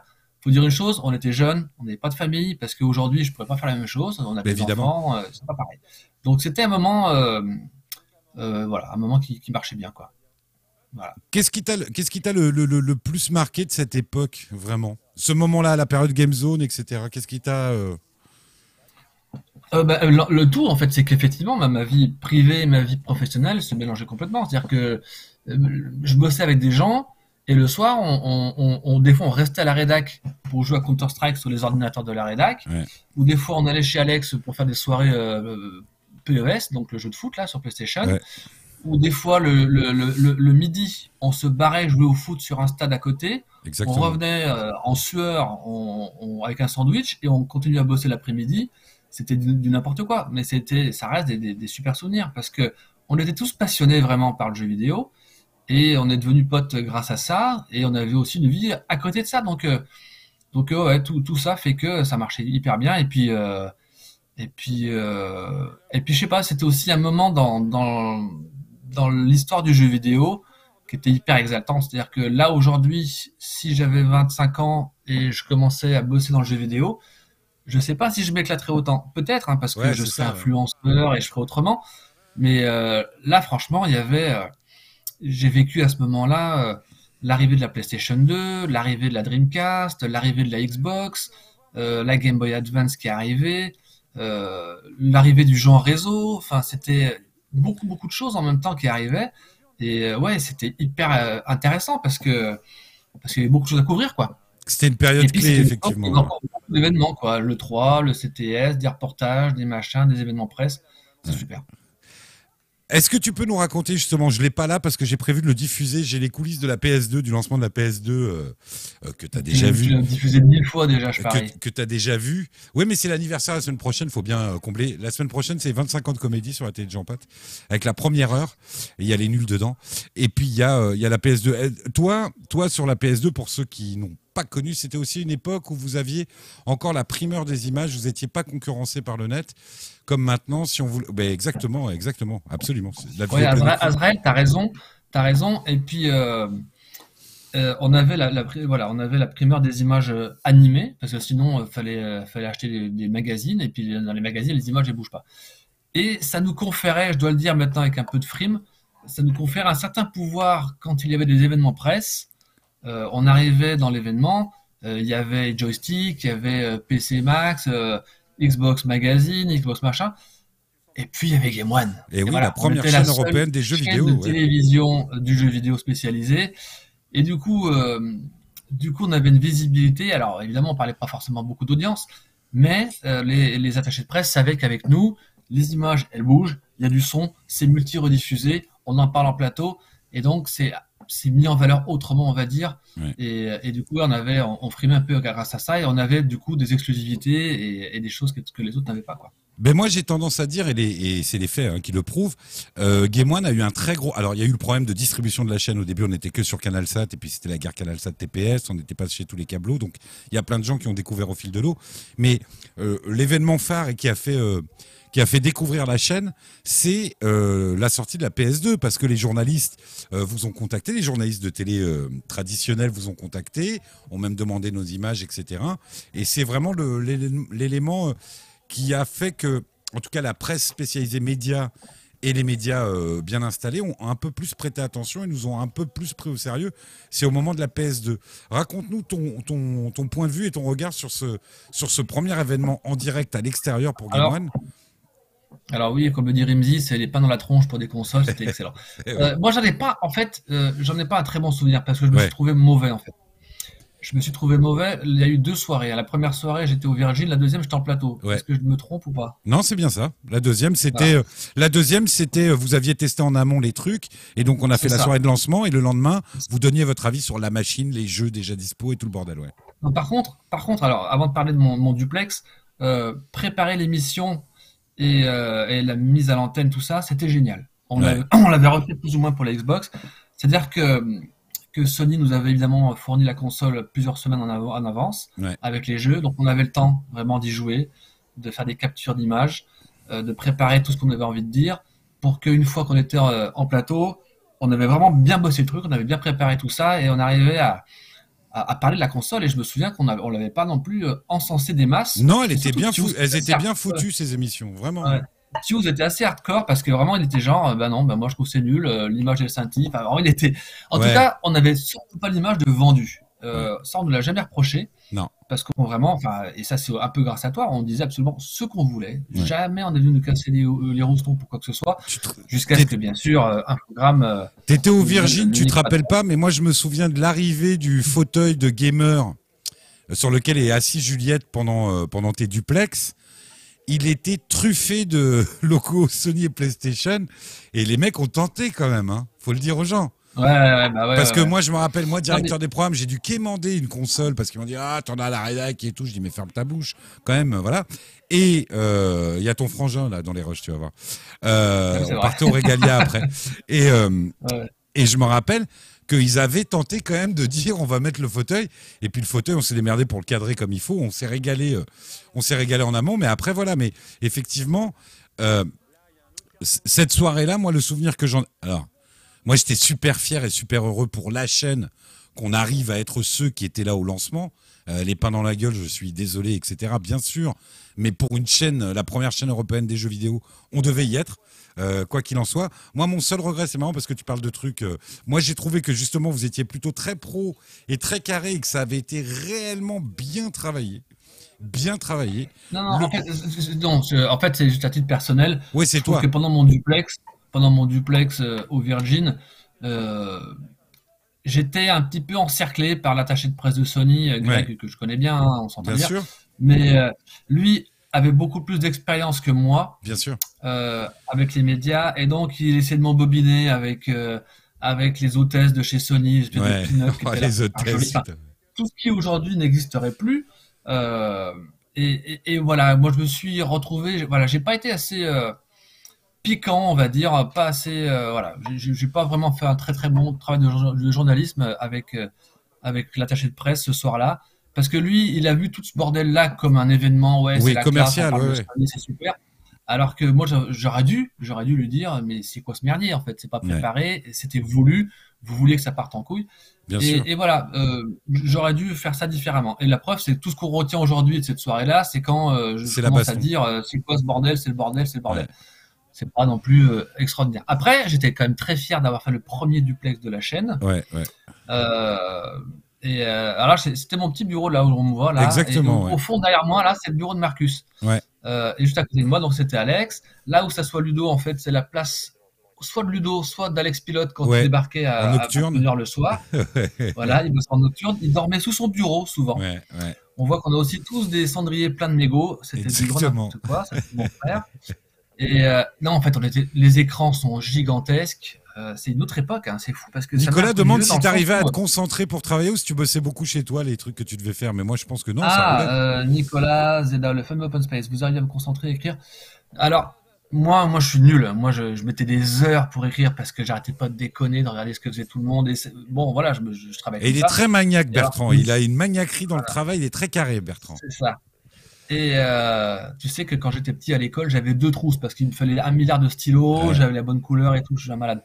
Alors que Alex, lui, autant il pouvait déconner avec nous, mais d'un seul coup, il fermait ses oreilles, il écrivait tout ce qu'il fallait, puis après, il allait fumer ses clopes, il était tranquille. Parce que moi, il me fallait des heures et des heures, mais bon, voilà, c'est comme ça, on travaille différemment. Mais on était juste à côté et puis on échangeait nos news, machin. Enfin, c'était chouette, quoi. Putain, mais on voit tous les numéros de téléphone et tout. On voit ton standard et le numéro de ton poste. Et c'est le mec qui te parle. Je vais pas remettre le rush, mais c'est le mec qui t'annonce en avant-première le prix de la Xbox.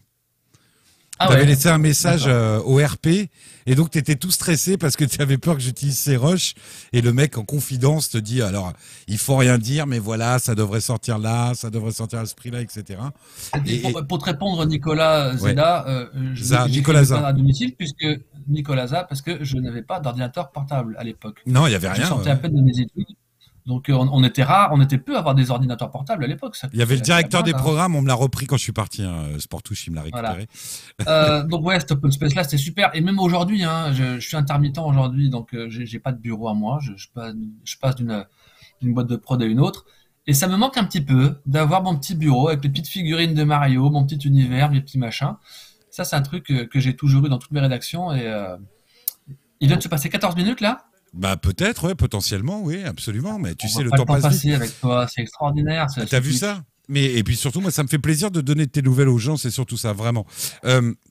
On va parler de la fin de Game One parce qu'on va pas passer des heures et on a tous du boulot demain, donc on va se laisser pas trop tard aujourd'hui, je préviens tous les copains, restez un petit peu, mais on va finir tôt par rapport aux fois d'avant. Toi, qu'est-ce que tu dirais de... Mais c'est vraiment pour avoir ton ressenti, hein, parce que tu sais, c'est un peu comme quand j'ai eu ton témoignage dans Téléstart.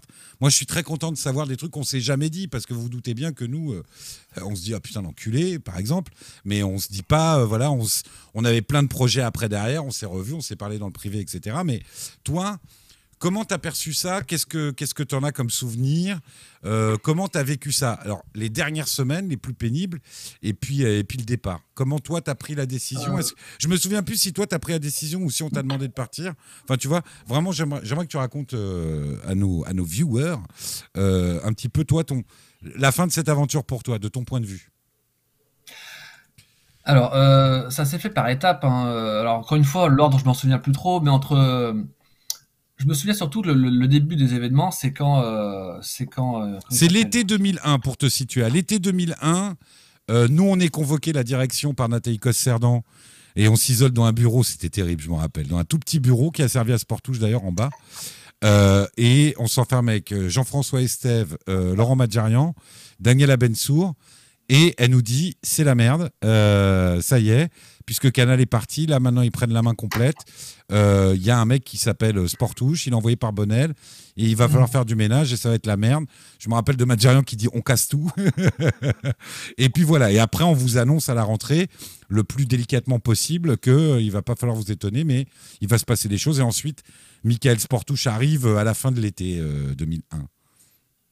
Alors oui...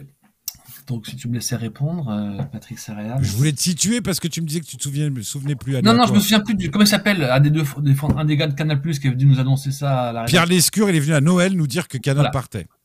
Voilà. Moi, je me souviens surtout de ça. Pierre Lescure qui rentre dans le méga open space pour dire bonjour à tous, merci pour ce que vous avez fait, c'est terminé, ciao, au revoir.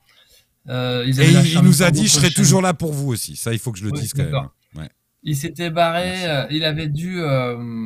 Je crois qu'en même temps, ils avaient lâché du Canal Jimmy, enfin plein de chaînes du câble. Oui, c'est au moment de Messier où il fallait plier les gaules de la plupart des chaînes. Voilà. Ils n'avaient pas lâché Jimmy. Jimmy, c'est bien plus tard. Voilà. Bon, bref, le changement, c'est pas fait tout de suite, hein. Ça a été fait par étapes. Je sais plus qui est parti avant. Moi, ce qui m'a marqué, c'est ton départ à toi, le départ de Rodolphe, le départ de Marcus, le départ d'Alex. C'est Rodolphe le premier sur la liste, malheureusement, parce qu'il était en période d'essai de 6 mois, et l'autre, il a fait « Ah, il est en période d'essai, bah ça dégage ». Alors, on lui a dit hey, « mec, c'est le rédac-chef quand même, quoi ». Voilà. Donc, c'est encore une période où on s'est retrouvé un petit peu tout seul avec Alex. Voilà, l'ordre, je m'en souviens plus, mais effectivement, ça a été progressif. C'est-à-dire que de plus en plus, on sentait que ça se passait pas très bien. C'est-à-dire que... Je vais la faire courte, hein. Mais moi, c'était donc la deuxième année de la Game Zone. Tout le monde se barre. Je me retrouve un peu tout seul. Parce qu'il y a eu un moment donné où Alex se barre, Rodolphe se barre. Je me retrouve un peu tout seul comme journaliste permanent à la rédaction. Ouais. Sans qu'on sache vraiment qui allait animer la Game Zone à la rentrée, qu'est-ce qui allait se passer, quoi ou quoi. Et puis là, Sportouche arrive. Il vient faire un numéro de drague pour nous dire ça va être super. Là-dessus... il me dit on va ramener un nouveau rédac-chef. Moi, pour être honnête, j'ai jamais eu beaucoup d'ambition dans ma vie en général. Et surtout à ce moment-là, je me voyais plus du tout être rédac-chef et j'ai même pas pensé que le mec me dit on va ramener un rédac-chef. Ouais. Et le truc, c'est qu'il n'en a pas ramené un, il en a ramené deux. Faut que tu expliques parce que c'était pas vraiment. Voilà, faut que tu expliques. Oui. Il vous a dit ça à vous, mais c'était pas le rôle du mec. Parce qu'en fait, dans son idée, à Mickaël Sportouche. Dans son idée, c'est, je ne sais pas qui choisir entre Tommy François, aujourd'hui tristement célèbre pour ses frasques chez Ubisoft, enfin ses ex-frasques, puisqu'il a été licencié chez Ubisoft, je crois, ou il est parti. Oui.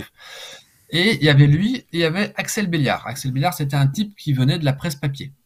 La presse papier qui était encore pas mourante à cette époque-là. Et donc, je me retrouve comme étant le seul journaliste permanent, avec 2 rédac-chefs au-dessus de moi. C'était un peu surréaliste. Et le but de Sportouche, et c'est du vrai management toxique comme on l'aime, c'est on va voir qui c'est qui va survivre entre les deux. Ouais. En tout cas, c'est comme ça que je l'ai vécu. C'est battez-vous. Et voilà, battez-vous. À l'époque, j'avais encore mes potes Seb et Ludo qui étaient pigistes et qui écrivaient avec moi des tests et des trucs comme ça. Et puis, Tommy a été plus malin. parce qu'il nous a vite mis dans sa poche avec Ludo en nous disant « Ah les gars, je sais ce que vous vivez, c'est pas facile cette période, venez on va boire un coup, machin, etc. » Donc nous on s'est dit « Ludo, il a l'air sympa, finalement il a l'air sympa. » Et en face de lui, Axel, lui, il a découvert le rythme de la presse télé qui n'est pas comme en presse papier, c'est-à-dire en presse papier, les gars en gros... ça joue et ça glande un peu pendant 3 semaines. Et la dernière semaine, c'est le bouclage. Donc, ils écrivent tous comme des malades toute la nuit. Donc, Axel, il arrive en télé et il se rend compte que la télé, ben, c'est tout le temps. Les émissions, c'est quotidien ou presque. Il s'est retrouvé submergé et il pionçait à la rédaction. Et je me souviens d'un moment en particulier où la nouvelle direction était déjà là. Je crois que tu étais déjà parti, Patrick. Ah, moi, je suis pas là. Quand tu parles de Tommy François et tout, je suis déjà barré, moi. Voilà, déjà je pars en février 2002, moi. Ouais. Et je me rappelle de, je ne sais plus comment il s'appelait, un des nouveaux patrons qui voit Axel pioncer et qui disait oh, il travaille beaucoup, il est très fatigué, dis donc. Vraiment, le c'est ou Eric Brouillat ou Philippe Laribaud dont tu parles. Philippe Laribaud, je crois. Ouais. Et moi, qui est toujours chez Viacom. Voilà. Donc il y avait une espèce d'injustice parce que je me disais mais putain, j'ai 2 gars au-dessus de moi qui connaissent rien à rien, qui n'ont jamais fait de télé. Et c'était très dur à vivre. Rapidement, Alex donc, avait été appelé par Bertrand Amar pour bosser sur Reset. Absolument. Donc il est parti là-bas et il a embarqué Sébastien Magne avec lui. Sébastien Magne, certains d'entre vous s'en souviennent peut-être parce que j'avais fait les incontournables de l'été avec lui et avec Ludo. Absolument. Il s'était déguisé en Sacha, lanceur de Pokémon. Son meilleur rôle. Bref, donc Seb se barre et puis rapidement donc Axel est dégagé et c'est Tommy qui gagne la bataille du rédac-chef. Tommy, très rapidement, me disait « T'inquiète pas, Ludo, ça va être super, machin. » Et finalement, il dégage Ludo pour ramener ses potes en tant que pigiste. Et voilà. Oui. Notamment un gars qui s'appelle Thierry Falcoz, que je respecte beaucoup aujourd'hui. Qui a bossé sur No Life. Très bien, qui a fait No Life, qui a fait plein de trucs. Mais à l'époque, quand il arrivait chez nous, eh ben, évidemment, moi, j'avais une espèce de rancœur parce que je voulais voir personne que je connaissais pas. Bien sûr. Et le gars, il avait un style, il arrivait avec son petit attaché-caisse, machin, il sortait ses petits documents, enfin, c'était comme as. Et moi, j'étais là, putain, mais c'est quoi, c'est sinistre, on va se faire chier, c'est pas possible. Ben, j'étais malheureux comme tout déjà. Et c'était à la fin de la saison, mai-juin. Et tout le monde s'était barré, Marcus s'était barré, et moi, je me disais, mais qu'est-ce que je vais devenir ? Et donc, Rodolphe s'était barré, et là... on me disait, t'inquiète pas, à la rentrée, la Game Zone, c'est toi. Il n'y a pas de problème, tu vas l'animer. Ah, ils t'ont dit ça, ouais, tu vois, je sais pas. Oui, on dit ça. Et quelques semaines plus tard, oui, alors voilà, Gunbust, tu dis Thierry, un mec en or. J'ai appris à connaître bien après cette période de Game One. Et je pense qu'il m'en veut pas parce que. Mais non, mais c'était des moments troublés pour tout le monde. On venait de sortir d'une aventure de dingue. Mais Thierry, c'est un mec qui a beaucoup de talent et qui est très bien. Oui, on a fait ça plus tard, tout allait bien. Attends, je réponds aux questions parce qu'effectivement, on est quand même là pour échanger avec. Eh oui, absolument. Donc, dommage pour Tommy, les gens ne changent pas toujours bien. Ouais, Tommy, alors. Il y a eu des moments où je me dis, putain, en fait, le gars, il a du talent, machin. Et bon, il n'est pas arrivé à ce poste-là chez Ubisoft, il n'avait pas de talent, effectivement. Bien mais sûr. Bon, voilà. En tout cas, j'étais pas heureux avec lui en tant que rédacteur chef. Et pour te répondre à El Florusso, il n'y avait pas un épisode en roller des incontournables de l'été. Alors moi, j'ai jamais fait de roller de ma vie, donc je me souviens pas qui aurait pu faire du roller. J'ai numérisé une des bêtas. Hein. Tu verras bientôt les anciens épisodes. Ah, bah voilà, c'est ça qu'on veut voir. C'est Alex qui était sur Canal J. J'avais même vu dans le... Voilà. Je vais finir mon histoire vite fait, hein, les gars. Donc vous allez tout comprendre l'histoire. Donc effectivement, c'était pas le contexte idéal pour faire connaissance avec tous ces gens-là. Et donc on me disait à la rentrée, Game Zone, ce sera toi. Et Finalement, quelques semaines plus tard, réunion de rédaction. Et là débarque un type, je ne sais pas de son nom, mais un espèce de faux jeune. Il était déjà beaucoup plus vieux que nous. Ah mais oui. Il était sapé en salopette avec une casquette à l'envers, avec un skateboard. Putain, merde. Si quelqu'un se souvient du nom, donnez-nous dans le chat. Je vois de qui tu parles, mais je ne sais plus le nom. Et nous voilà dans cette réunion de rédaction et j'apprends donc, pendant cette réunion, que c'est lui qui va animer. Non, je pense pas que ce soit Dominique. Et pour te répondre, Raid 308, c'était bien avant Julien Tello, tout ce que je raconte. Et donc arrive ce gars-là, et j'apprends que c'est lui qui va animer la Game Zone. Donc là déjà, bien dégoûté. Et pendant cette réunion, tout le monde balance des idées. Un peu saugrenu. J'ai par exemple le souvenir d'une idée, je ne sais plus qui va balancer ça, genre ouais, l'animateur pourrait débarquer sur le plateau, accroché à une tyrolienne, comme ça, et puis il descend accroché sur un câble, etc. Et moi je me disais, mais les gars, ils ne savent pas qu'on ça ressemble, un plateau télé, il n'y a pas, c'est pas une cathédrale, on n'a pas un plafond de ouf. Bref. C'était plus du tout dans les mêmes locaux d'ailleurs. On avait déménagé où à ce moment-là? Ouais. Dans le 15e. C'est Oradour-sur-Glane, là. C'est Oradour-sur-Glane. Ouais. Premier locaux de BFM. Pendant cette réunion-là, moi je ne disais rien. J'étais navré, et par ce que j'entendais, et par ma situation. Enfin bref, j'étais malheureux, quoi. Donc tout ce qu'il pouvait balancer, c'était de la merde pour moi, puisque j'étais malheureux. J'avais perdu mes potes, etc. Et alors là, je me romance un peu mes souvenirs, mais c'était pas avant, pendant, juste après la réunion, que Rodolphe me téléphone pour me dire, écoute, j'ai retrouvé une boîte, on va lancer un magazine qui parlera de jeux vidéo et de DVD.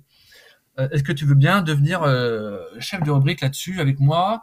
Il y aura Fetti, il y aura Ludo, Alex va piger, Marcus aussi. C'est parti. On retrouve tous les copains. Et donc, j'ai démissionné de Game One. Je me suis barré pour retrouver Rodolphe, avec qui je m'entendais très bien. Bon, bah, t'as fait comme tout le monde au final, c'est génial. Je ne savais plus si tu avais lourdé ou pas. Ouais, c'est bien. Non, non, j'ai retrouvé... Attends, je réponds à Julius. Toi aussi, tu étais sur Canal J. J'y viens, Riyad, j'y viens. Et pour répondre à Julius, il arrivait en skate dans la Game Zone, c'est ça. J'ai hurlé la première fois. Écoute, Julius, 14-12, moi aussi, j'ai hurlé, parce que, voilà, voilà, c'était pas du tout le genre de... En fait, ça me fait penser au mème de... Putain, comment il s'appelle, cet acteur qui a une espèce de skateboard sur l'épaule avec une casquette en revers, qui dit comment ça va les jeunes. Genre le faux jeune, quoi. Bref. Si quelqu'un retrouve ce mème et peut le poster dans les messages, là, ça me ferait bien marrer parce que c'était vraiment ça. Ouais. Voilà, Azrael dit, ça faisait l'équipe, faisait faux jeune. C'était un peu ça, ouais. C'était un peu ça. Mais le problème, moi, à l'heure des charges, parce que je te côtoyais un peu. Steve Buscemi, voilà, pardon, excuse-moi, Patrick, je te coupe, mais voilà, Steve Buscemi, ouais, ça me serait jamais revenu. Mais à l'heure des charges, pour contextualiser quand même le truc, c'est que aussi bien les anciens qui étaient restés, Jean-Marc Dupierre, Pierre Boulet, toi, etc., plus les nouveaux, dans ces moments-là, dans une boîte, si t'es resté et que t'as besoin de bouffer, tu suis le trend, quoi. Et moi, ce qui me chagrinait beaucoup à l'époque, et c'est pour ça que j'ai rappelé Pierre sur des projets chez AB et les autres, c'est de savoir que c'était vraiment des souffrances, c'est-à-dire que chacun essayait de sauver les meubles, même avec des trucs comme ça. C'est ça qui m'a beaucoup peiné à l'époque de notre départ de Game One, c'est que on m'a appris, et c'est pas mon tempérament dans la vraie vie, mais on m'a appris que dans les situations de crise, il faut garder son sang-froid. Et malheureusement, ceux qui dirigeaient n'ont pas gardé parce qu'ils étaient menacés avec ce management toxique, comme tu l'as dit. Et donc, et puis Mickaël Sportouche, il avait un truc, c'est que comme il avait une très grande télé chez lui, il pensait connaître la télé. Donc, ce côté à la bonne franquette, tout le monde peut lâcher des idées, que t'aies fait ce métier un jour ou pas, ça va être super. De toute manière, lui, ce qu'il voulait, c'était occuper l'espace pour aller mieux vendre les jeux, puisque avec ce qui a été dénoncé par Erwan Cario dans Libération à l'époque, et qui n'est pas venu tout seul à ses oreilles, il commercialisait les tests de jeux, etc., pour en dire du bien, etc. Donc ça, c'était pour recontextualiser ce que tu as vécu, et donc tu es appelé par Rodolphe, notre bon Rodolphe. J'aimerais bien l'inviter un jour, d'ailleurs. Je te coupe parce que Cookie Napster a posté en lien la fameuse image de Steve Buscemi qui apparaît avec son skate sur les Je vais la partager sur mon truc, tu vas voir, ça va être génial. Qui me fait toujours rire.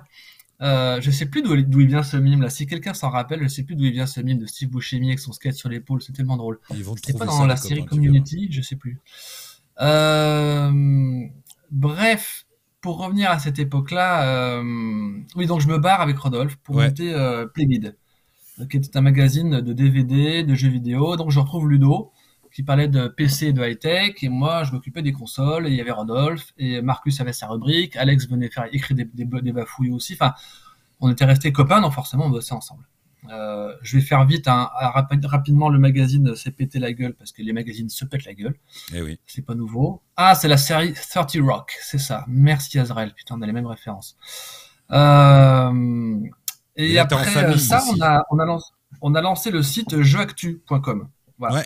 On a lancé le site Jeux Actu, on a commencé à faire un peu de vidéos, je crois que tu es venu bosser un peu avec nous, Patrick, vite fait. Non, sur Jeux Actu, alors moi, sur Jeux Actu, je suis venu en copain vous rendre visite régulièrement. Ah oui, c'est ça. Et après, je ne sais pas si tu étais là, non, tu n'étais pas là.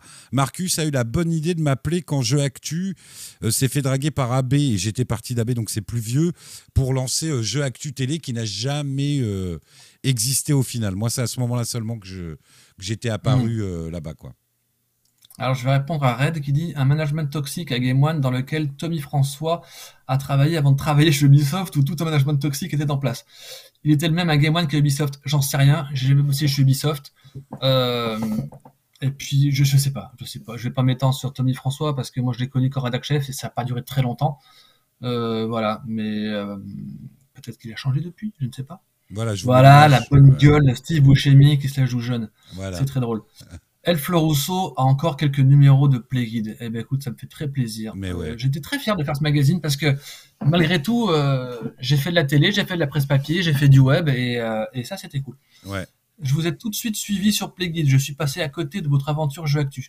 Ça a duré assez longtemps. Jeux Actu, d'ailleurs, ça existe toujours. C'est en phase de je crois que c'est en mort cérébrale, hein, plus ou moins Jeux Actu. C'est Maxime Chao qui s'en occupe toujours, etc. Voilà, ouais. Exactement. C'était racheté par Webedia et je crois qu'il ne se passe plus grand-chose malheureusement. Bref, en tout cas, Jeux Actu. Et puis, pareil, la direction de cette boîte n'était pas non plus tout à fait clean, on va dire, pour être... politiquement correct. Bref, voilà, politiquement correct. Mais moi, j'ai pas eu de problème. Je suis parti avant que ça parte en vrille, puisque Alex Nassar, de son côté, est reparti chez Game One, alors qu'il voulait pas. Mais alors, je m'arrête parce qu'il y a quelqu'un qui parle pour la première fois dans le chat qui s'appelle Petit Raoudi et qui te dit merci pour le bon temps via la parabole dans mon petit bled de Moselle à zapper entre Game One et MTV. Et voilà, pardon. Voilà. Merci à toi. Ça parle d'un Dominique Lautruche avant Julien. Ah, il s'appelle Dominique Lautruche. Je crois que c'est peut-être Dominique, effectivement. Ouais, il s'appelle Dominique, l'espèce de faux jeune. Pardon, hein, et peut-être qu'il est très sympa, mais bon, voilà, c'était le souvenir que j'en avais de cette salopette et ce skateboard, ça m'avait marqué. Red, j'ai des numéros de Playguide, c'était top. L'armée de DVD de Fetti, mais oui, des DVD de Fetti, super. Pour info, voilà, par exemple, mardi soir, je vais passer la soirée encore avec Ludo, Fetti, Alex et d'autres encore. C'est que les jeunes de Game One, moi, ils m'invitent jamais. Voilà. Sachez-le. Vic, j'ai fait un petit passage chez Jeux Actu. C'est-à-dire, quoi, tu as fait un passage, tu es venu nous voir ou tu es allé voir le site? Je comprends pas trop. Je pense qu'il a dû piger peut-être. Vas-y, pendant qu'Alex repart chez Game One, il s'est vendu, ce chien, il a vendu son cul à Game One. Non, je déconne. Il a parti chez Game One parce qu'il avait un vrai poste intéressant. Eh bien, il a dit à Bertrand Amar, qui dirigeait donc la boîte... il a écrit pour le site, Vic, pour te répondre. D'accord. Sérieux, t'as écrit pour le site, mais Vic Acid, j'étais déjà parti, j'imagine. Je ne devais plus y être. Ou alors, tu avais un autre pseudo, je ne sais pas. Bref, je reviens. Alex, en se barrant... Retourne chez Game One. La boîte de pro de Bertrand Amar, il repart chez Game One et il dit à Bertrand Amar, écoute, pour me remplacer, je te conseille l'autre Bertrand du jeu vidéo, Bertrand Jouvray. Et donc, me voilà chez Canal J, où je retrouve mon pote Seb qui était resté là-bas. Et je suis resté là-bas pendant 2 ans pour bosser sur Reset. C'était une très belle aventure parce que ce qui me plaisait, c'est de m'adresser à des gamins. C'était un changement de cible total, mais on leur parlait pas comme à des débiles. On essayait d'écrire des textes bien, de faire des émissions bien. On bossait à 3, quasiment, avec Seb, Bertrand et moi. On a couvert le 3 pendant les 2 ans et à chaque fois, Bertrand se faisait plaisir de nous emmener un peu avant et rester un peu plus tard après ou quoi pour kiffer un peu Los Angeles. Il était très sympa pour ça.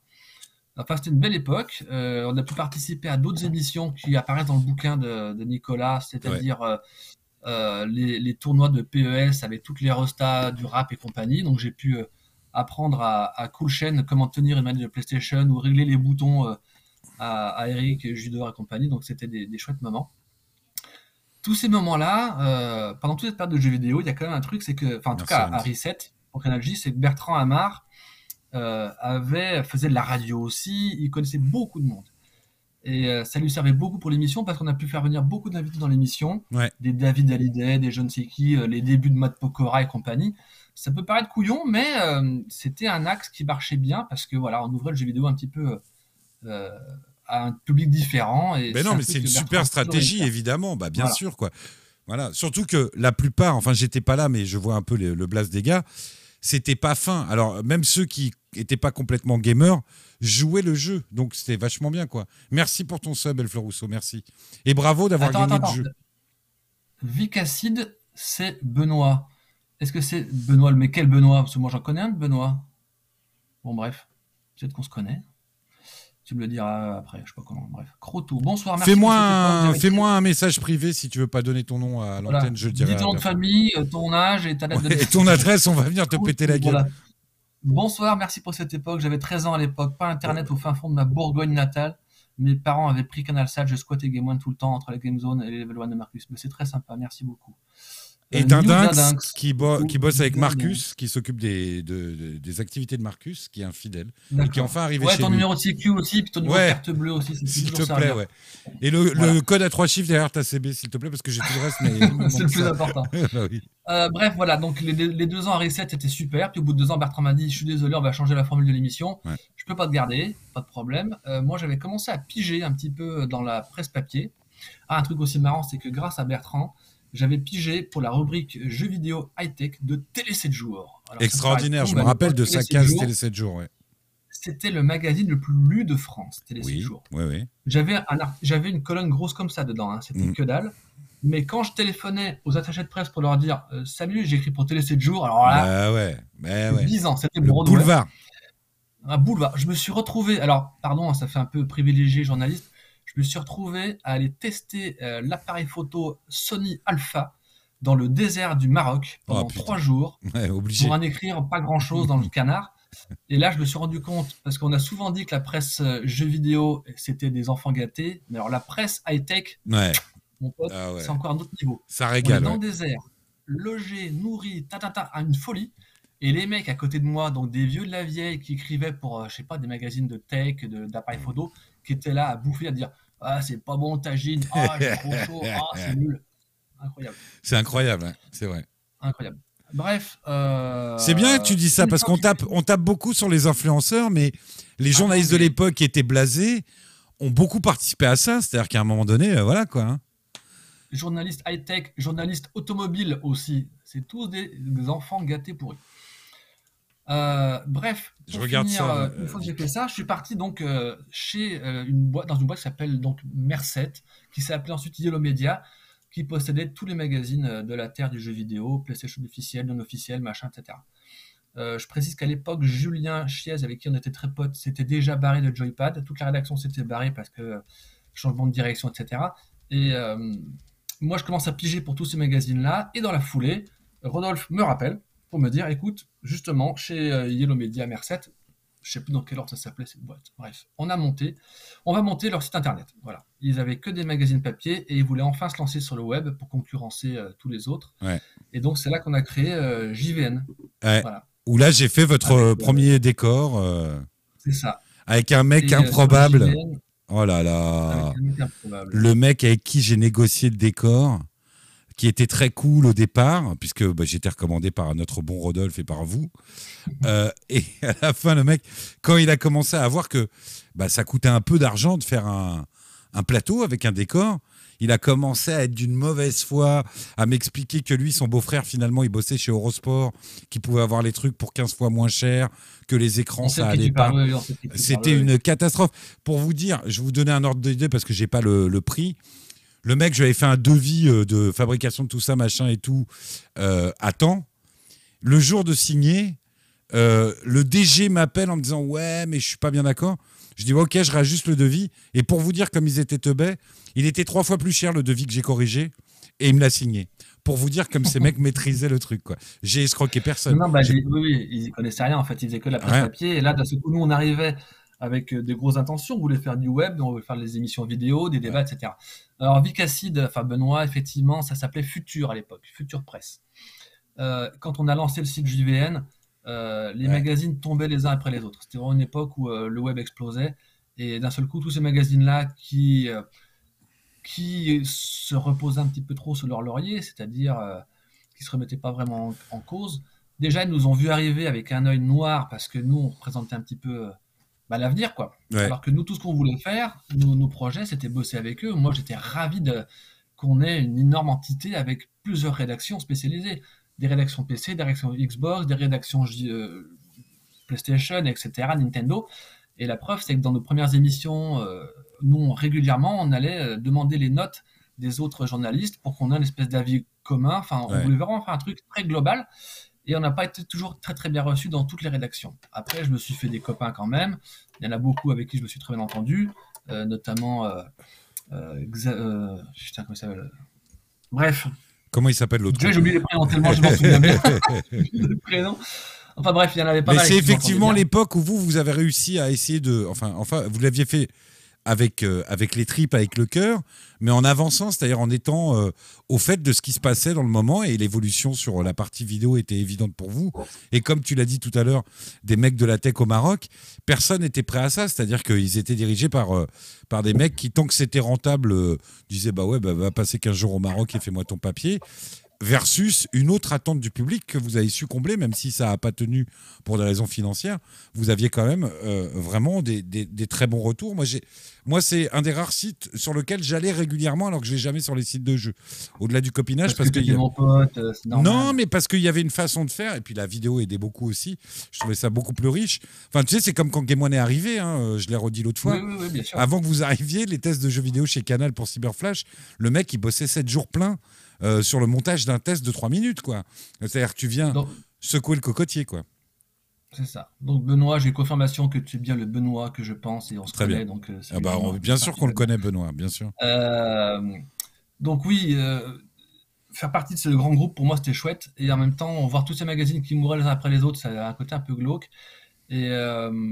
Et ça s'est pas très bien fini parce qu'on nous a coquiné, on s'est rapproché surtout du magazine phare du groupe, qui est donc Jeux Vidéo Magazine, avec qui on s'entendait très bien. Et puis, après des différents changements de propriétaire, des changements de... On a dû changer de nom, prendre leur nom, etc. C'était du grand n'importe quoi, on était malheureux comme tout. Et à la fin, on s'est rendu compte qu'en fait, des gens dans cette société-là avaient piraté et copié illégalement notre base de données. Ce qui a fait mourir un petit peu notre site, mais on a eu le temps de leur coller un procès et de le gagner avant de finir en liquidation judiciaire. Enfin bref, la fin a été très douloureuse. Et puis vous avez repris, enfin je sais pas si tu faisais partie du truc, mais vous avez repris en tant que journaliste, vous êtes devenu actionnaire sur la dernière ligne droite, c'est vous qui portiez le bébé. Pas actionnaire en fait, là où Future Presse avait été malin, enfin à l'époque Merced, le média, je sais plus dans quel ordre c'était, j'ai eu la chance de faire le jeu du mois plusieurs fois avec Benjamin, avec Ben. Ah oui, c'est vrai. Ben, c'est toujours mon pote. Voilà, on se voit encore souvent, Benjamin, avec qui je faisais JVN. Ouais, c'était la fin de Merced et le média. C'était un enfer. Pardon, vous pouvez répéter la question? J'ai oublié. Non, mais après, vous êtes autogéré. C'était avec vos propres fonds que vous faisiez les trucs. Oui, voilà. Ce que je voulais dire, c'est que etc. les patrons qui avaient voulu lancer un site web dans leur boîte, avaient créé une autre société, en fait. Ouais. C'est-à-dire que la société qui dirigeait tous les magazines s'est éclatée et la boîte qui contrôlait le site existait encore. Donc nous, on a survécu. Ouais.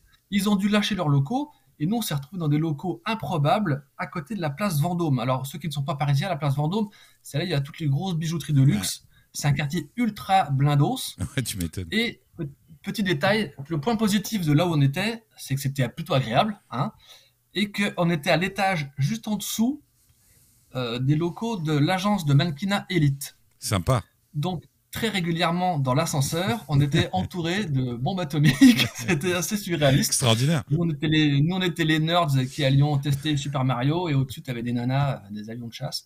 C'était assez hallucinant. Elles se trompaient jamais d'étage, c'est con, quoi. Non, malheureusement. Nous non plus. L'histoire du JVM, c'était assez particulier. Oui, en effet. Alors, t'es peut-être encore pote avec eux, Benoît, je sais pas. Mais nous, on l'a eu vraiment en travers de la gorge parce que pour nous, c'était un vrai coup de couteau dans le dos de savoir que tous ces gens-là avec qui on avait bossé, eh ben, en fait, par derrière, ils nous pirataient toutes nos bases de données sans nous le dire. Bon, bref, le fait qu'on ait gagné le procès prouve qu'on a eu raison. Et on les a recroisés après dans des soirées, etc. Et ils voulaient faire genre, allez les gars, c'est pas grave. Et nous, vraiment, on l'a vraiment mal vécu. C'est pas classe du tout, quoi. Ouais. Caféine en parlait souvent des mannequins lors de vos émissions. Ah oui, c'est possible. Il faisait nous voir dans nos émissions et il avait dû en croiser quelques-uns. Il voulait en faire quoi de cette base de données? Eh bien, tout simplement, pour rentrer dans le détail, on s'appelait jvn.com et la direction nous a dit, bah, en fait, pour que ça marche mieux avec le magazine Jeux Vidéo Magazine, vous allez désormais vous appeler jeuxvideomagazine.com. Le fait de changer de nom de domaine sur Internet, ça fait complètement chuter l'audience, bien sûr. En tout cas le référencement. Du coup, on ne trouvait plus, on a perdu beaucoup d'audience. Une fois que le magazine est mort, on a dû rechanger de nom. Bref, ça a été un enfer. Je ne veux pas tout vous raconter. Mais en fait, les mecs se sont blindés là-dessus parce qu'ils ont lancé leur site internet. Quand on est redevenu jvn.com, et bien juste à côté, existait d'un seul coup un site, jeuxvideomagazine.com, qui était donc géré par nos anciens collègues. Voilà. Qui avaient lancé un site qui n'était pas le leur, puisque c'était nos tests, notre base de données. Ils n'avaient même pas pris la peine de changer les mentions légales en bas. Enfin, bref, je me souviens de ça. C'est pour ça qu'on les a poursuivis. Alors, évidemment, avant de les poursuivre, on allait les voir, on a voulu s'expliquer qu'est-ce que c'est quoi ce bordel. Et eux se justifient en disant « Ah mais non, mais en fait, vu qu'on partageait nos tests, ben voilà, c'est aussi à nous. » Et en fait, non, l'histoire prouve que ça faisait des années qu'on écrivait pour ce site, qu'on avait fait des vidéos, etc. Enfin bref, tout ça c'est terminé. Mais c'était une chouette époque parce qu'effectivement, je bossais avec Rodolphe, je bossais avec Manu. Donc Manu, vous vous en souvenez sûrement, c'est celui qui faisait Manu Arwatari, avec qui je faisais mes débats. Ah non, Manu l'autre, oui. Non. Oui, Manu avec sa grande gueule, j'adorais ce mec. Manu, sa grande gueule, voilà. Ah, j'adorais. Bon. Il y avait également Mickaël qui faisait les vidéos, il y avait donc Benjamin qui faisait aussi du montage de la vidéo. Donc, on s'est éclaté. Et puis moi, j'ai bien aimé faire mes petits débats chaque semaine. Donc Mickaël Mortin, il s'est arraché sur la partie audiovisuelle de chez vous, vraiment. Hein. Lui, c'est vraiment aussi un perfectionniste. Et ultra brillant. Donc, c'était chouette. Voilà. Donc, tu te rappelles de ce vol qualifié, c'était scandaleux. Oui, c'était scandaleux. Bref, une fois tout était terminé, qu'il n'y avait plus qu'un tas de cendres, on avait eu droit quand même à avoir un an de salaire... je ne sais plus comment ça s'appelait, cette manière qui... En gros, j'avais le droit à un chômage assez confortable pendant un an. Et j'étais un peu déprimé. Je me suis dit, bon, ben voilà, je ne sais pas ce que je vais foutre, on verra bien.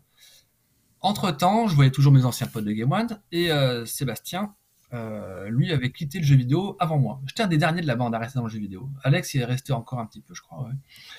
Ouais. Et Sébastien m'a dit, écoute, je suis parti en télévision de divertissement. Je suis devenu intermittent du spectacle.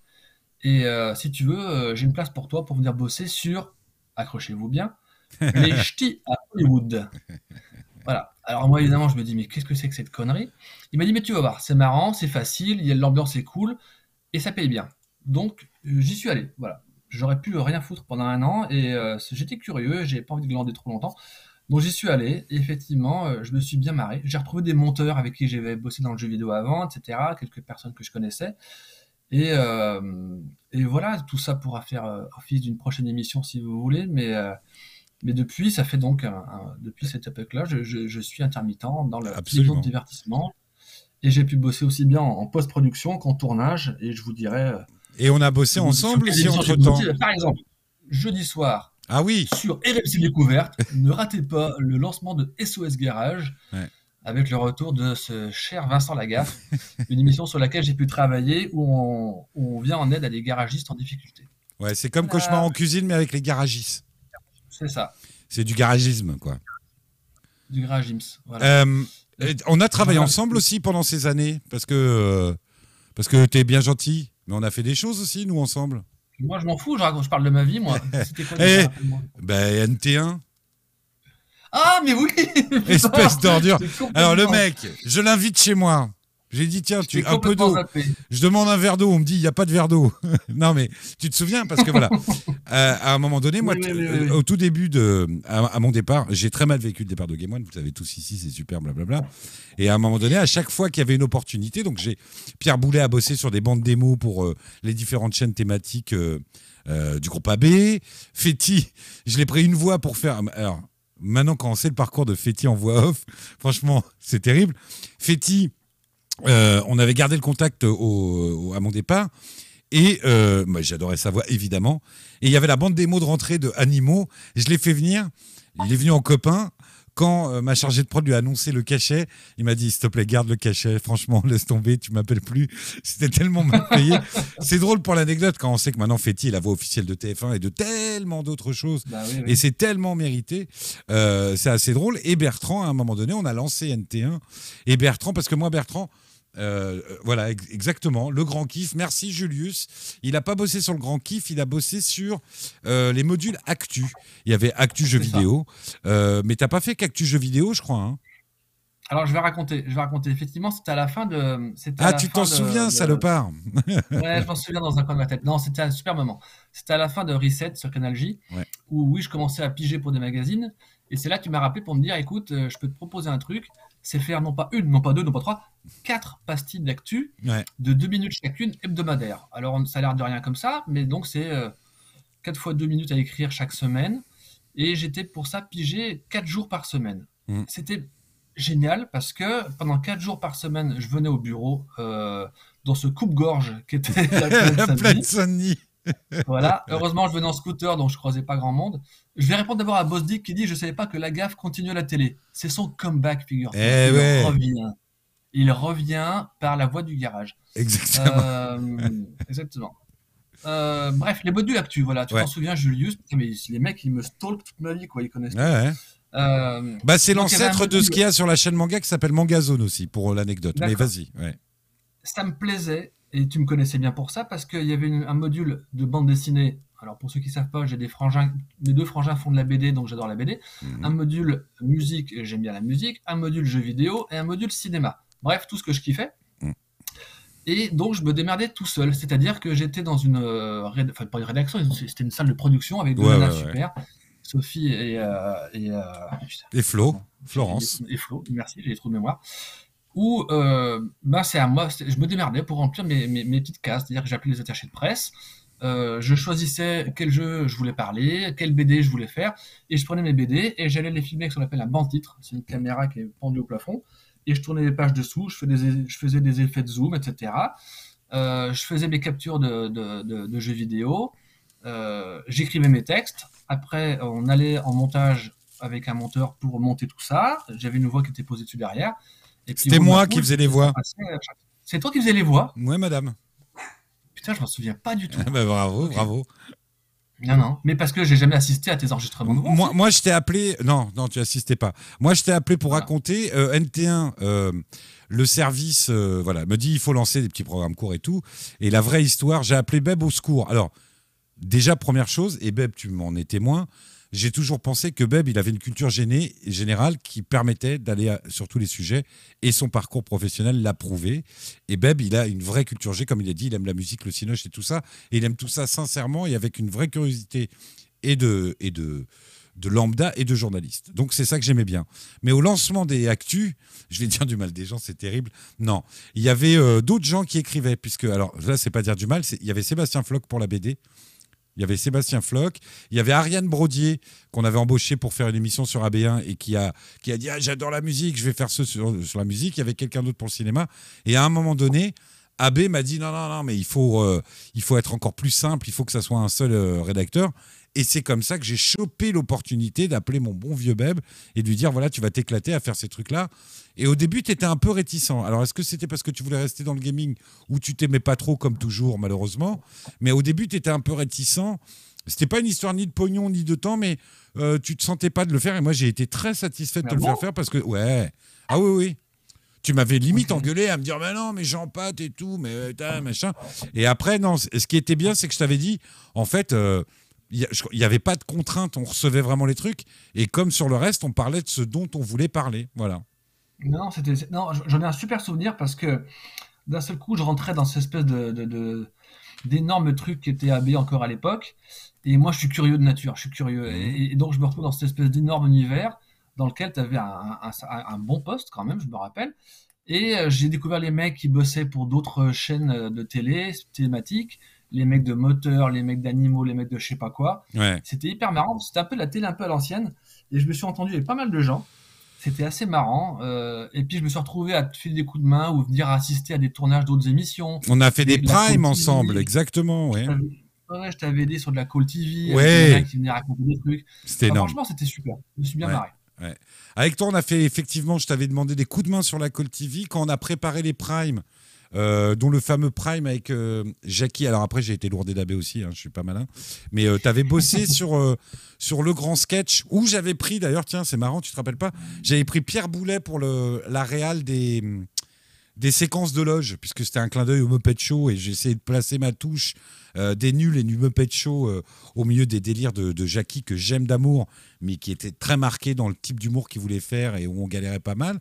Et moi, ma fierté, c'était d'avoir réuni Pierre. J'avais réussi à lui faire le faire cachetonner pour réaliser les loges, les interséquences qu'il y avait dans le grand sketch. Et on avait fait le pilote diffusé du grand sketch, qui était ma dernière émission. C'est comme ça qu'après, Pierre Boulet s'est retrouvé à réaliser aussi le poker pour RTL9 ou une des chaînes du groupe AB.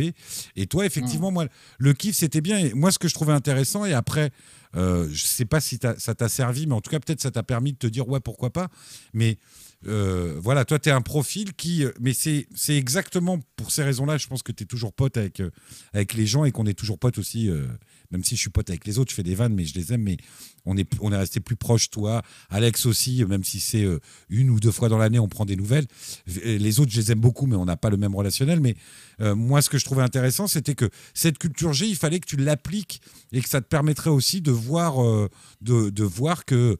tu avais une compétence au-delà juste de la compétence de journaliste jeux vidéo parce que c'était ça qui me plaisait, moi. Non, c'était un super moment. Excuse-moi de l'avoir zappé, mais j'en parle régulièrement quand même. Enfin, tu vois, quand je parle de ma vie, j'en parle de... Tu te souviens de Fetti Mayoufi? On boit un verre avec lui et il se met à nous parler de la Call TV. Mais comme un vrai téléspectateur, tu te souviens pas de ça? Non, pas du tout. Pour te dire à quel point j'avais honte d'avoir fait la Call TV, vraiment.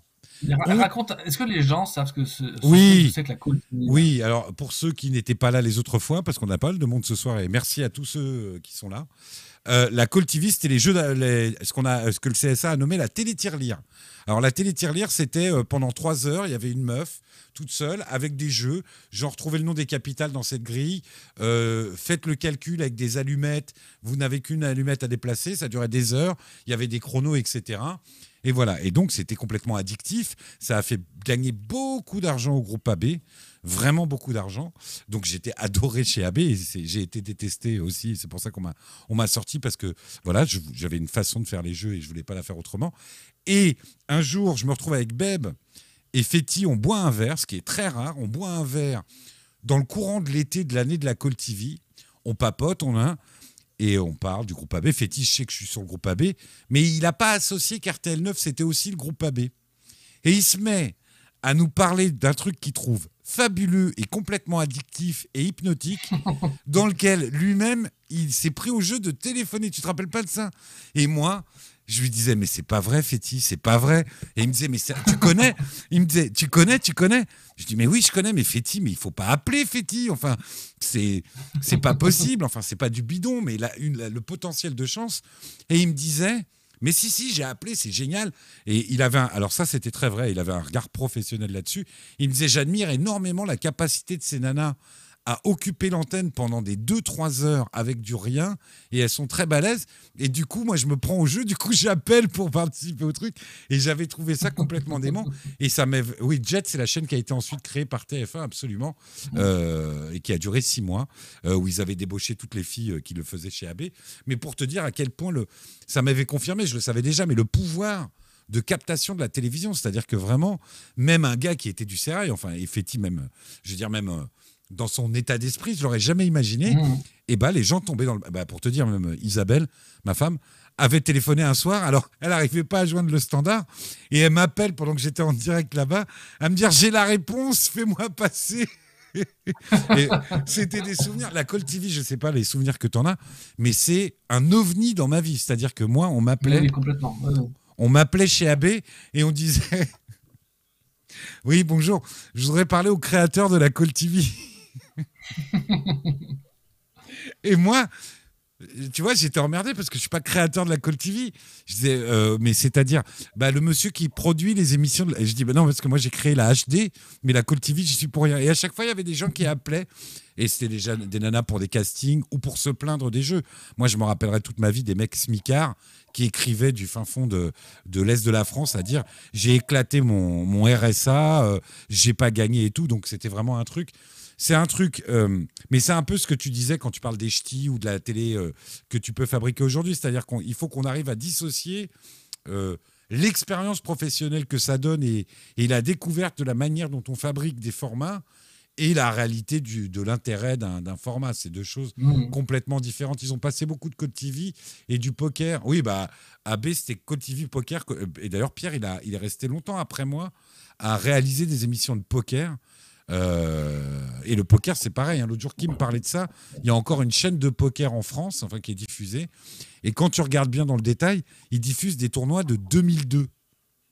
Et il y a des mecs qui regardent, quoi, tu vois, alors que... Enfin, voilà, tout est dans la phrase, quoi. Donc, voilà. Mais c'était des souvenirs heureux qu'on a eus ensemble. On va conclure, hein, parce qu'il est un peu tard pour des personnes âgées comme moi. On n'a pas que des SMIC... smicards dans l'Est, lol. Non, Rimzi, mais les smicards qui ruinaient leur smic, c'est pas ce que j'ai dit, Rimzi. J'ai dit qu'il y avait des mecs qui m'écrivaient. En plus, RTL9 était diffusé plutôt dans l'Est de la France. Et j'avais des courriers. Je te jure, Rimzi, je le dis avec le sourire, mais t'es pas fier quand tu sais que tu produis ça et que des mecs ont claqué tout leur pognon, le peu de pognon qu'ils ont. Quand je dis smicard, c'est des gens qui gagnaient très peu d'argent. Et malheureusement, c'est souvent ça. Hein. On le sait, en France, c'est un pays de joueurs. Et l'addiction au jeu est très forte. Et malheureusement, bah, le désespoir fait que bah, quand on a moins, bah, voilà, tu peux vite te retrouver dans la panade. Enfin, c'était très coûteux, les appels à la Call TV. Et on poussait les gens à appeler. L'animatrice disait... Plus vous appelez, plus vous avez de chances d'être tiré au sort. Donc, imagine bien l'embrouille. Ce que je voulais dire, Beb, c'est... qu'est-ce que je voulais dire ? Je vais te remercier encore vraiment d'être venu parce que je trouve que c'est vraiment heureux. Et tu fais des heureux ce soir. Enfin, le chat, vous pouvez peut-être le dire parce qu'on va se laisser bientôt. Mais il y a plein de gens. J'espère que Alex viendra, comme il me l'a promis. J'essaie d'avoir Juliette régulièrement. C'est une bonne idée. Ils m'ont dit Rodolphe tout à l'heure, mais Rodolphe, il est très timide. Et voilà. Après, c'est des choix. Il y a des gens qui sont passés à autre chose. Mais voilà, ça fait plaisir 25 ans après de retrouver des gens, savoir comment ils vont. Et puis surtout, ben, moi, ce que je trouve intéressant, c'est de savoir que... moi, au début, je ne voulais plus parler de l'époque de Game One parce que j'avais l'impression que c'était ma nécro et que j'avais fait que ça et que c'était terminé. Et ce qui est intéressant, c'est juste... Tu sais, le mec, bon, bah ouais, c'était super Game One. Mais ce qui est bien, c'est de savoir qu'on a fabriqué d'autres choses. Et je trouve ça intéressant toujours de donner la parole aux gens. Voilà, on a marqué une époque, qu'on le veuille ou non. Enfin, tu vois, à un moment, ça dépasse. C'est-à-dire qu'il y a des gens qui sont très heureux. Depuis mon retour, j'ai jamais eu autant de gens, même si ça reste un chiffre très raisonnable, mais j'ai jamais eu autant de gens parce qu'ils sont curieux et que moi, le côté Jean-Pat raconte, Père Castor, j'aime beaucoup ça et j'aime partager les archives, mais j'aime aussi, voilà, pas rester dans le passé. Bertrand, il s'éclate aujourd'hui, il fait une émission que vous pouvez regarder sur RMC, RMC Story. Le 24. Non, découverte. Ah, putain, n'importe quoi. Ah, découverte. Moi, Story, c'était le nom de numéro 23. J'avais produit pour numéro 23 aussi. Merci à vous. Beb, est-ce que tu as un truc que tu voulais rajouter ? Je t'aime, Patrick. Non, c'est tout. Merci à vous d'avoir écouté nos vieilles histoires. C'était rigolo. J'ai l'impression d'avoir tout raconté. Hein. J'ai plus rien à dire sur ma vie, là. C'est fini. Voilà, j'ai tout raconté. Non, c'était chouette. Merci à vous, les gars. Non, merci, mais il y a des choses qui te reviendront le jour où on fera un plateau ensemble avec toute la Game Zone. Ça serait génial. Oui, ça. Oui, c'est ça. Voilà. Tu sais, un peu comme le retour des inconnus lundi sur TF1. Voilà. Bah, si tu veux, moi je me ferai incarner par quelqu'un d'autre. Par Gad Elmaleh. Oui, Gad Elmaleh jouera. Ah non, je voulais parler de ça aussi avant qu'on se quitte parce que t'es vraiment fan des nuls aussi et que demain. Alors on a failli aller au tournage du Late et puis on nous a pas retenu. On s'était inscrit, on nous a pas retenu. Tu m'as déçu, Patrick. Ouais, j'ai été très déçu. Mais tu sais, je suis comme d'habitude, je veux pas appeler des gens un peu influents. Je me suis inscrit comme tout le monde et puis bah on est passé sous le coude. Demain il y a l'arrivée du Late de Chabat. J'avais prévu de diffuser les archives de Chabat, mais on fera plus tard. Mais je pense que ça va être phénoménal. Il a répondu à une interview pour osap.com que j'ai lue tout à l'heure. Il parle même de faire des petites choses avec les nuls, Bertrand. Voilà. J'ai entendu. J'ai lu l'interview. Voilà. Moi, si je peux me permettre, c'est quand même... Alors, il a invité ses copains, quoi. En fait, il a invité ses copains. C'est tout préparé à l'avance. Ouais. Et c'est... Voilà. Moi, quand on parle d'un late, je pense toujours à un truc en direct où il y a un peu d'imprévu, un peu de choses comme ça. Et là, tout est écrit à l'avance. Alors, je vais regarder. Je ne sais pas si je vais arriver à être à 11h tous les soirs devant. Je ne sais pas sûr. Sinon, je vais mettre en replay. Mais je vais regarder, évidemment. Et je suis ravi d'avoir un format comme ça à la télé. Même si ce n'est pas le LED que j'aurais aimé. Parce que mais il a fait la même mécanique que les Ricains. Hein. Tu sais qu'il a fait la même méthode que les Ricains. Oui. Les interviews sont préparées chez Jimmy Fallon, etc. Oui, je sais. Mais c'est vrai que voilà, wait and see. Bertrand, je te remercie vraiment beaucoup d'avoir pris le temps. Tu vois, c'est rigolo, c'est sympa. Il y a plein de gens. Ça fait plaisir à pas mal de gens ce soir. Merci à tous de nous avoir suivis. Bertrand, on se parle plus tard. Là, je vais te laisser aller te pioter. On essaie de se voir, comme on a dit, bientôt. Non, mais je suis pas un vieux, moi. Je me couche pas à 11h. Hein. Maintenant, je vais sortir en boîte. Moi, je vais m'éclater. Tu m'entends ? Il va aller avec Fetti Mayoufi au Macumba Club. Puisque Fetti est aussi voix off au Macumba. Tout le monde le sait. Je te remercie. C'était des moments heureux. C'est toujours très intéressant d'avoir le regard des copains sur cette époque. Je vous souhaite à tous. En fait, là, je fais semblant. Je brasse. Tu sais pourquoi je brasse ? J'essaie de trouver le bouton où il y a le générique de fin, en fait. Donc, okay. Tu vois, essaie d'occuper le temps. Le mec, il ne sait pas éteindre le bouton. Beb, je te remercie. Je t'embrasse très fort. Embrasse la maison. Et aux autres, la semaine prochaine, on se retrouve pour parler d'autres trucs encore super rigolos sur les souvenirs et l'actualité de la télé. Beb, je te fais des bisous. Salut à tous. Merci encore. Bye bye. Ciao. Ciao.